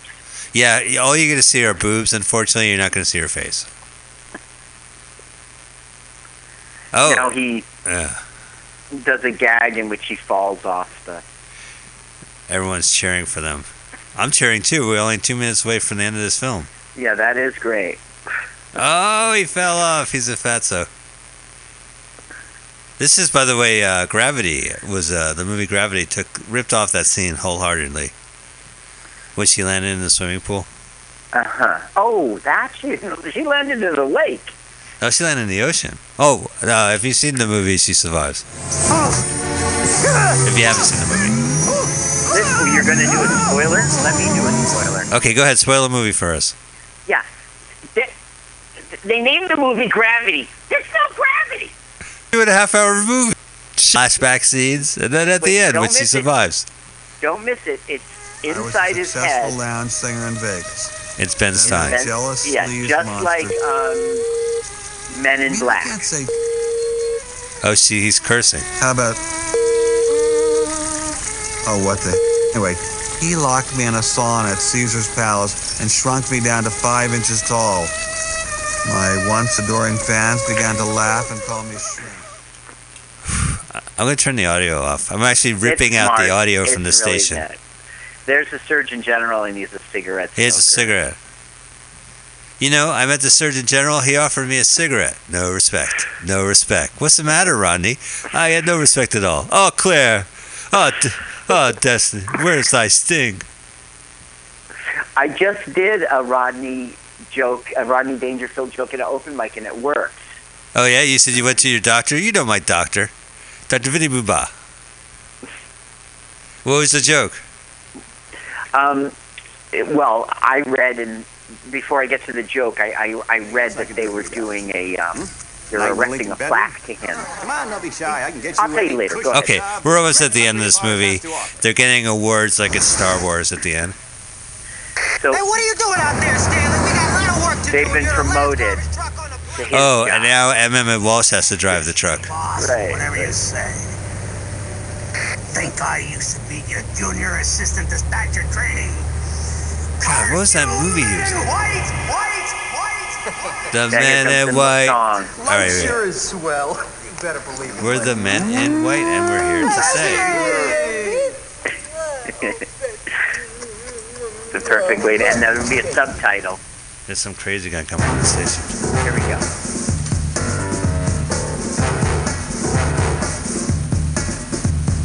Men in White. Wait. Men in White. They're all right. Think so. They're just showing Carl. Why are we watching this? It's just scenes from what we just it's watched. TV. It's TV. Coming up next on Fox Family Network. Yeah, that's right. It's uh, Sabrina the Teenage Witch Marathon, followed by new episodes of the 700 Club. That was the deal. The Christian Broadcasting Network got bought by Fox to be the Fox Family Network channel, with the provision that the 700 Club remain Would on that show, on that network. So while we're Right, watching this hour. shit, you had uh, the 700 Club on as well. And I say shit like this. I would rather watch the 700 Club than watch this movie. How about that? That says something pretty bad. Yeah. Okay, so here's Rodney Dangerfield joke. All right. They're finally giving Rodney Dangerfield the respect he deserves. In his hometown of Kew Garden, Queens, this week they will be erecting in his honor a plaque. Well, that, that's fine for him, huh? The only plaque I ever got was promptly removed by my dentist. Wow, that was a nice one, Rodney joke. No, that was my. I Yeah, made it up. yeah. But everyone laughed. It was. I, I'm not gonna. No, I think it's I'm good. gonna I'm not going to make it an A joke. It was topical, and I don't do the best Rodney. What I did during the joke was I was putting on a tie as I was doing the setup, and then when I got to the being Rodney part, I got to hold my tie the way he used to. Remember, he would he would like pull his on his tie like he, he's having a hard time Yeah. breathing. Uh-huh. Yeah. Well, he needs to see his doctor. You know, my doctor, Vinny Saba and International. And then it doesn't say uh, the movie's over, people. No, just ends. It, it doesn't say also National Lampoon. No, I- think you're right, Mike. I think they just lent their name. Yeah. Well, there So was a company that the- owned the name, and they just put the name on different stuff. Which we're going to watch all of it, by the way. We're going to watch all those movies. As soon as I can find full length versions like the, this one on YouTube, we're just going to stop what we're doing and watch more National Lampoon movies. Now, Tom Wilson, acoustic guitar. Yeah, so let's hear the song. You ready? I'll play. I'll play the song and then uh, we'll uh, get out of here. So, uh, Carl, Oh, you don't have it on YouTube? I have it already. Um, I have it ready. I'm waiting. Uh, okay. So, but uh, where can people Four see you? million views. Four million Yeah. views. Uh huh. Uh, where can people uh, see you, Carl? Before we get out of here. Um, well, I'm, uh, okay. I need to get downstairs because I've got to start making dinner. Oh, all right, all right. So, guys, check out No, Carl. Carl has no, a. That's where they'll see me. That's the, the joke. Oh. Right now, I have nothing scheduled. You can see me on YouTube, and I'm on Facebook. All right. Uh, go to YouTube and check out Carl. Uh, Fishburger's channel has uh, Carl and I doing a public access show. We we ride the zeitgeist. Uh, now we're doing a podcast. Beforehand, it was a public access show in New Jersey called Fishburgers. You can check Yeah. that out. I will be. Uh, I have. I'm hosting uh, layover in Oakland on Tuesday. Uh, this is September 3rd right now, uh, Labor Day weekend. So speaking of labor, uh, go check me out on the 5th. The 6th will be over at. Uh, Comic Club, and I will be Oh. doing a show here on Mutiny Radio Saturday, September 16th. It's a sketch comedy show with Colin Mahan where the great difficulties we make fun of podcasts. It's called Endless Audio Entertainment. Uh, we would love for you to listen to that or uh, Wow. live. Yeah, Pop neat. eats itself. Yeah, podcast parody. I, I populate itself. Yeah, And it will be a podcast. yeah. All right, so. Uh, we're going to end this with Thomas Wilson's Biff Answers Question song, uh, and which has 4 million views. And then we'll be uh, wrapping up with our theme song written by Carl. People, thank you so much for making the show happen. Uh, we have, uh, I, I see who- the number of people who subscribe, and we just thank you so much. Spread the word. And I'm Mike Spiegelman. Carl? Thanks, Mike. Thanks as always. Great choice. You're an expert at bad film. Well, you know what? What if I noticed that uh, Van Wilder and Van Wilder 2 is broken up into parts uh, on YouTube? How about if I create a playlist of both movies for us to watch next week? Okay, Van Wilder. And Van Wilder 2. film. Yeah, maybe it won't be next week, but in the future, we'll watch bits and pieces Oh. of them. I'll, I'll It might not reconstitute be- a new movie. Okay, you let me know what's coming up next, and Yeah. I'll start researching. Sounds great. Thank you guys so much. Uh, we're going to get out of here. Here's Tom Wilson. Bye. When I'm flying in a plane or I'm on the street, there's a lot of famous people that I like to meet. They shake my hand and never ask my name, and they start asking questions that are always the same. Hey, what's Michael J. Fox like? He's nice. What's Michael J. Fox like? Nice guy. What's Michael J. Fox like? He's an alien. Stop asking me the question.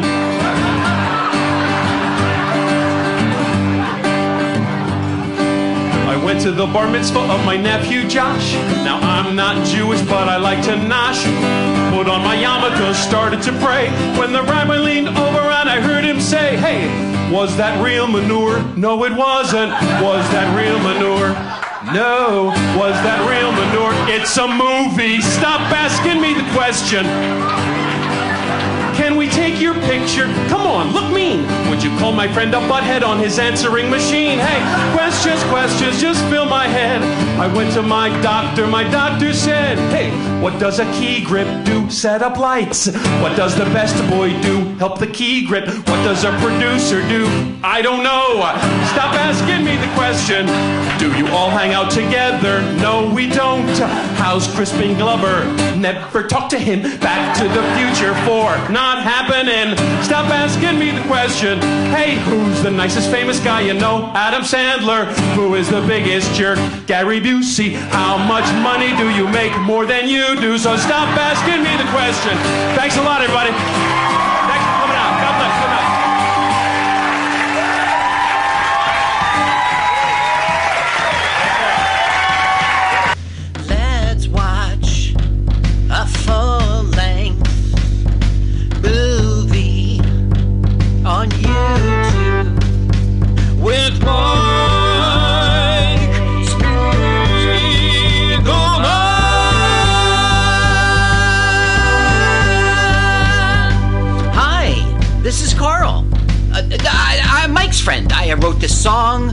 My turn ons are satin sheets and way champagne tickles my nose. I love to pee outdoors. Listen, you should follow me on Twitter. It's Jokes to Carl, the French duh, not the oh, oh duh. Let's watch a full length movie on YouTube with Mike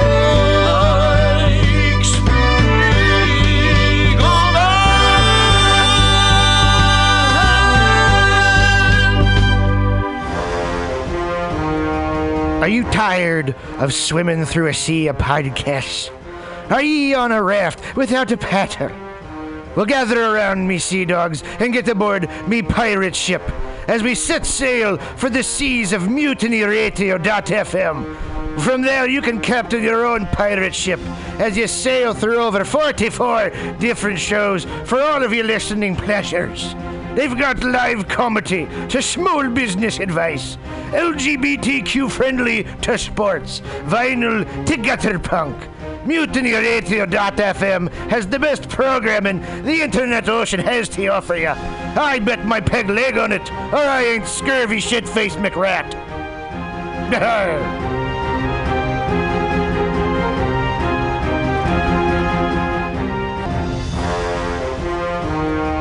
Are you tired of swimming through a sea of podcasts? Are ye on a raft without a paddle? Well, gather around me, sea dogs, and get aboard me pirate ship as we set sail for the seas of mutinyradio.fm. From there, you can captain your own pirate ship as you sail through over 44 different shows for all of your listening pleasures.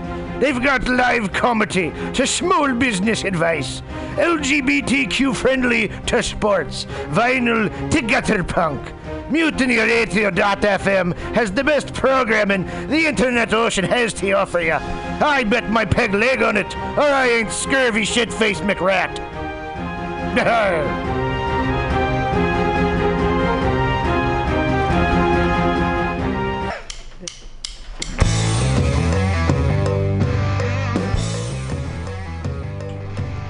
Do you need an awesome and underground space for an event? Look no further than mutinyradio.fm. Our 30 seat flexible space can accommodate your acoustic band, birthday party, comedy show, dance party, karaoke super fun, theater event, fundraiser. If you think it, we can do it. You run the door and promotion, we run the sound, space, and podcast. Rentals available Thursday, Saturday, and Sunday from 8 to 10 at Mutiny Radio FM's performance space at 2781 21st Street in the Deep Mission at 21st in Florida. Contact Pam at pamsadai at hotmail.com for more options and booking dates. Incredible socialist prices so you can be creative in a free speech space without breaking the bank. That's Mutiny Radio Rentals every Thursday, Saturday, and Sunday from 8 to 10. Book your event now. trying to hurt me, but boy, how it burns me whenever she touches me. And oh, I feel so lucky. Oh. Want to spend a summer Sunday laughing your cares away? Then come join the fun at San Francisco's Comedy Day. One stage, five hours, 40 comedians, a million laughs, and it's free. Besides our annual celebration of stand up, did you know that Comedy Day offers workshops that teach Bay Area students how to use humor to resolve conflict? Comedy Day is so serious about ending bullying, it's banning all comedians from using the following phrases knee slapping, side splitting, break a leg, bust a gut, knock 'em dead. Those words hurt. But Comedy Day feels good. It's fun for the whole family. Did I mention it's free? Hey, comedy fans, don't miss the 37th Annual Comedy Day, the original longest running free outdoor comedy concert in the world. The funny starts at noon on Sunday, September 17th at Sharon Meadow in Golden Gate Park, San Francisco. One stage, five hours, 40 comedians, a million laughs. It's free! Good evening there, my friends here at MutinyRadio.fm. Chester Cashcock here, and giving you my love and regard as well as movies over there. And uh, I just wanted to let you guys know that anytime I go swimming in my vault of rare coins and piles and piles of filthy cash, I can't help but listen to Pamtastic's Comedy Clubhouse every Friday from 8 to 10 p.m. I mean, if anyone who knows anything about comedy knows that Pamtastics books the best of San Francisco and beyond's underground comics. It's a great showcase, and they have a fun time at Pamtastics deep in the Mission District where you can laugh off your tushy for a mere $5 every Friday to 10 p.m. And I laugh because $5, I mean, that's what I use to wipe my tushy with. So to laugh it off for a mere $5 is indubitious. But if you can't make it to Mutiny Radio, well, don't even worry. Don't fret at all. You can simply download the podcast post show and giggle in the comfort of anywhere, like your Aspen summer home on the mountain ridge with the kayak ceiling. So all you got to do is just go to podcastics.pcrcollective.org slash comedy clubhouse, or you can listen live every Friday from 8 to 10 p.m. as your host Pam Benjamin brings you the best comedy from San Francisco and beyond the universe. And what's better than the universe? It's a cash cock, honey. Yeah.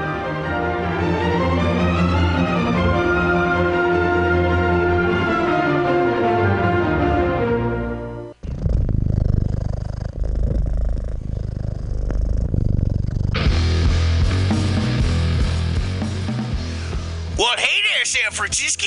If you're looking for some delicious late night food, suggest you mosey on down to Bender's Bar. Inside, you can find counter offer, and offering you amazing late night food and snacks. Try the chicken biscuit. It's like your stomach's in a tasty tornado.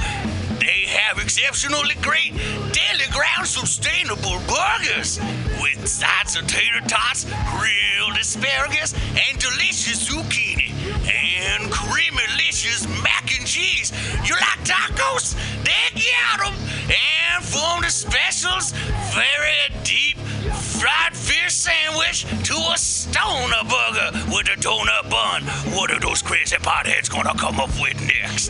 Go to the counter offer inside of Bender's Bar at 800 South Van Ness Avenue, San Francisco. It's located between 19th Street and 20th Street in the Mission District.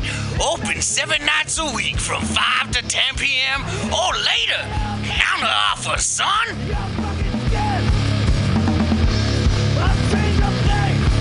Changed like three times throughout the course of that.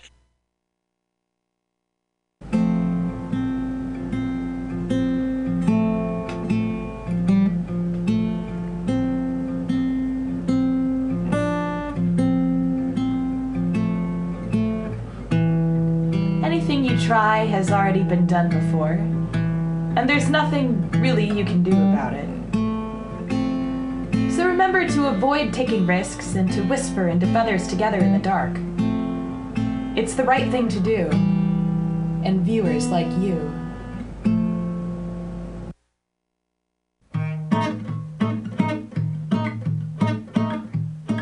When a circus is in town, it's time for a train ride. The best circus town train rides are the dependable ones that'll depart and arrive on time. The ones that'll take you from clown to trapeze squad to elephant, see? Come on the train with the circus promise. It's intense.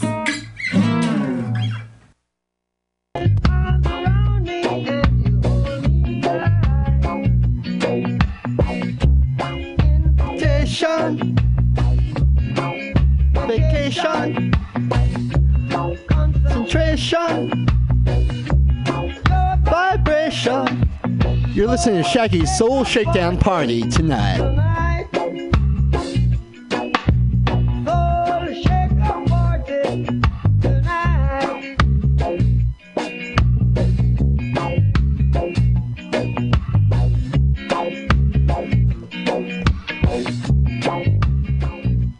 All right, folks, as you know, I- As you know, Shaggy's Soul Shakedown is every Thursday.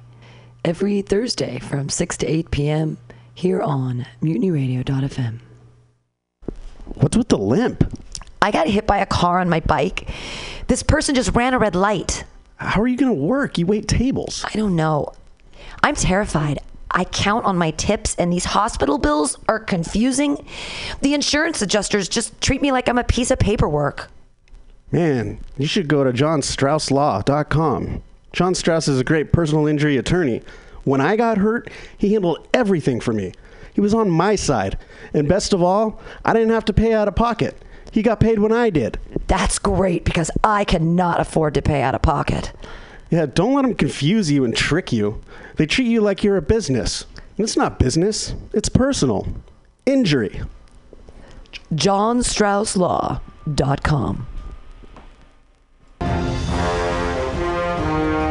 Are you tired of swimming through a sea of podcasts? Are ye on a raft without a paddle?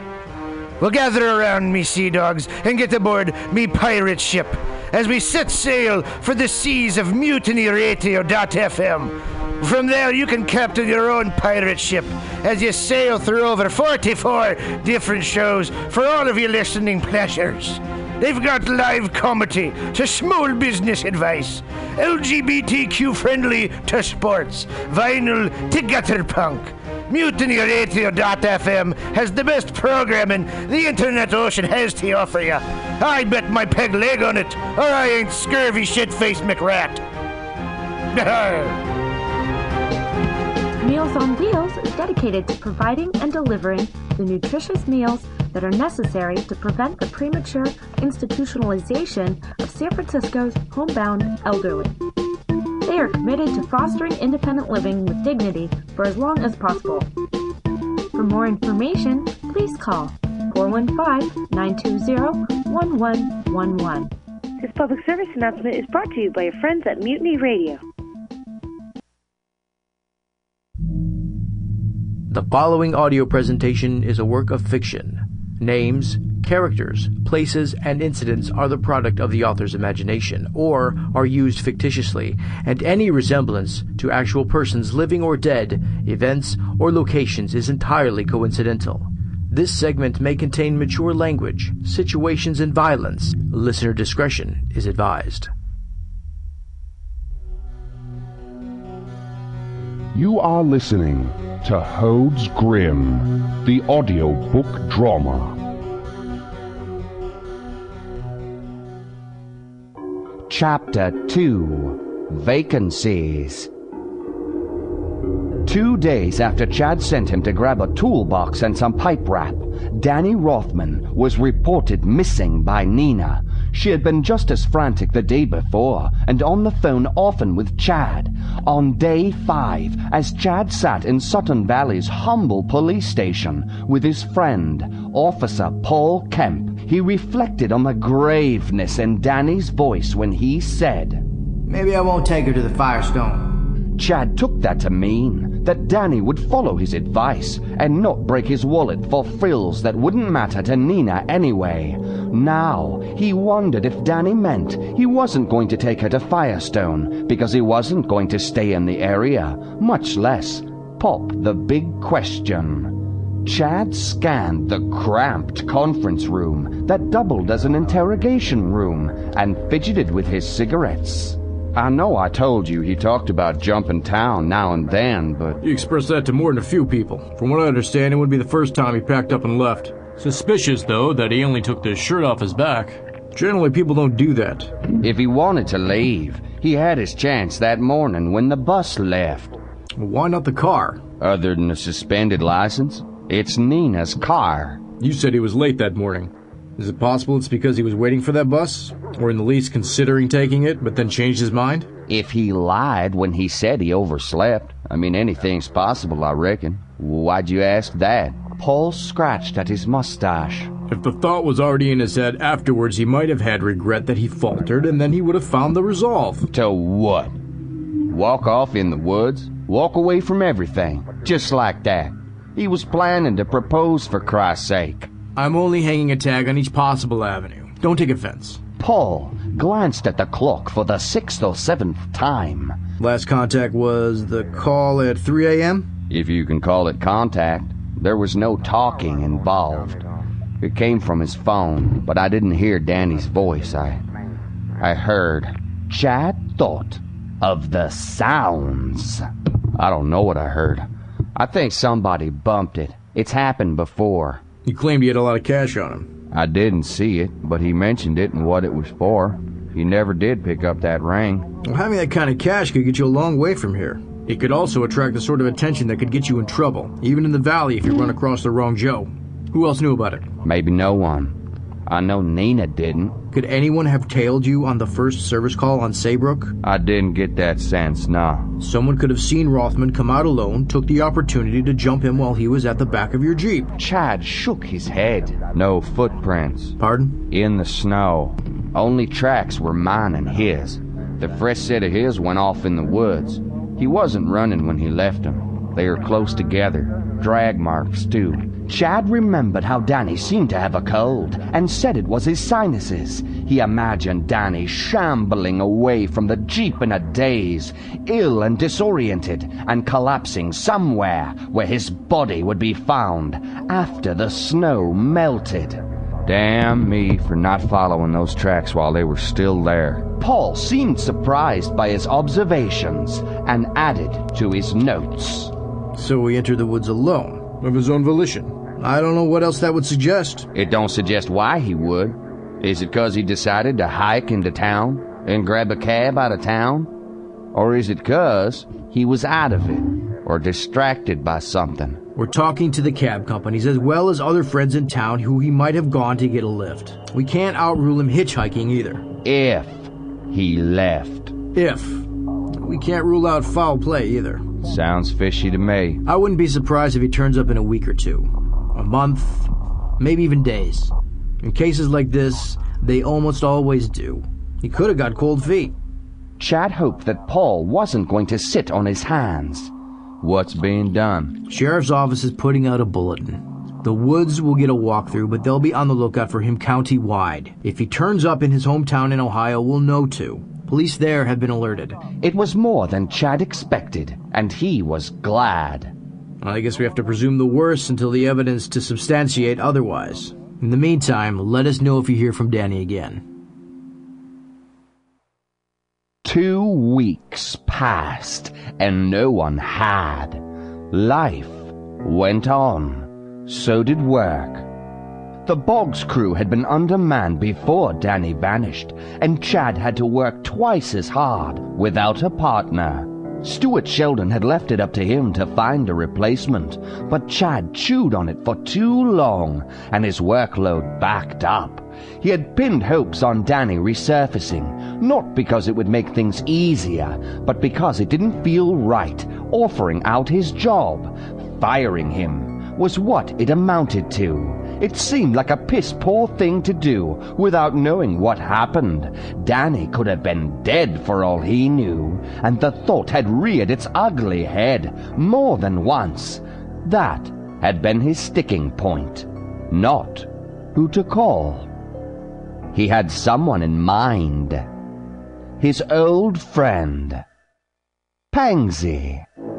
Having done construction work, freelance plumbing, and being an experienced electrician, Pangsy had know-how to bring on the job, unlike some of the dunderheads that Stewart hired in the past. Pangsy didn't have the best track record, a gifted collector of pink slips. He had a long history of personality conflicts, but Pangsy would only be working with him, and Chad knew how to handle him. He doubted there would be any problems, so long as he warned the others ahead of time not to call him Paget, and then emphasized that he was not kidding about the trouble that it would invite, so no one got any joker ideas. There was a chance that Pangsy would decline, of course, if not because he was working somewhere else, then maybe for the same reason he never dropped by the house anymore. But the last Chad knew, Pangsy was down on his luck. He suspected that that hadn't changed when he called and got a message that the line was disconnected. After work, Chad drove to Pangsy's place. As he parked on the potholed street, he saw Pangsy's rusted white sedan in the driveway and a yellow paper on the screen door of his apartment. Chad slogged through the unshoveled walkway and went up the porch steps, noting the jumble of boxes that were powdered with snow and had been hidden by the overgrown hedges. He peered at the yellow paper, tucked between the screen and the metal trim. It was a disconnection notice from the cable company. The buzzer noise the doorbell made sounded sick, and he knocked instead. White noise brayed, footfalls followed. The inner door jerked in, and Pangsy stuck his face in the opening. His scalp sparse with hair, face grown out with stubble, lips in a snarl, pores standing out under his eyes that seemed no less wild when they met Chad's. Pangsy didn't seem in the mood for company. Hey, bud. Chad recognized that look on Pangsy's face as the one he got when he drank and went into paranoid mode. The smells escaping the door that Chad picked up were of dirty laundry, stale smoke, coffee, and bacon, but not of alcohol. I tried to call. Is this a bad time? Pangsy's eyes shifted from side to side. No, it's good. Chad wondered even more when Pangsy swung the door fully open and he saw the wooden bat in his hand. Huh. Okay, I'm glad I wasn't the wrong person. You should be. Come on in and close the door behind you. Chad did, and followed him into the living room, where knives and daggers adorned the walls, and a TV displayed a snowy image, the six o'clock news behind a static blizzard. Well, here I was going to leave the door open so you could heat up the outside. I am sick of winter. I'm sick about every damn thing in this world. Clad in sweatshorts and a raggedy tank-style t-shirt that sagged under red chest hairs, Pangsy tossed the bat on the couch, where he had been sleeping from the look of it. Chad scanned the messy room that was dotted with ashtrays, flung laundry, and wrappers. His gaze settled on the dead betta, floating at the surface in Pangsy's fish tank. What brings you by? I thought I'd see how you were doing, for one. Pangsy made a sweeping gesture. You came and you saw. I meant how you were holding up. Holding up? You mean you came to see if I found the bottle again? No, that's not what I meant. I meant with Eric. I don't want to think about it. Okay. Chad knew that bottling things up was half of Pangsy's problem. No friends of Bill W., pun intended, but let it go. How's the ball and chain and the runts? Trish and the kids are fine. Uh, Buck's in school now. I bet he's a little hellion just like his daddy. Always wanted a son. Me and Jill used to talk about kids. Tried for one too. He scowled, pausing. For the best we didn't, the way things turned out. You and Jill were too alike. Funny. She used to say the opposite. You said you came by for a few things. What else? Did you hear about Danny Rothman? Pangsy fidgeted with an antenna rigged to his TV. That friend of yours? Yeah, he's gone missing. No kidding. What happened? No one knows. Chad drifted to a set of daggers on the wall, dusty but razor sharp.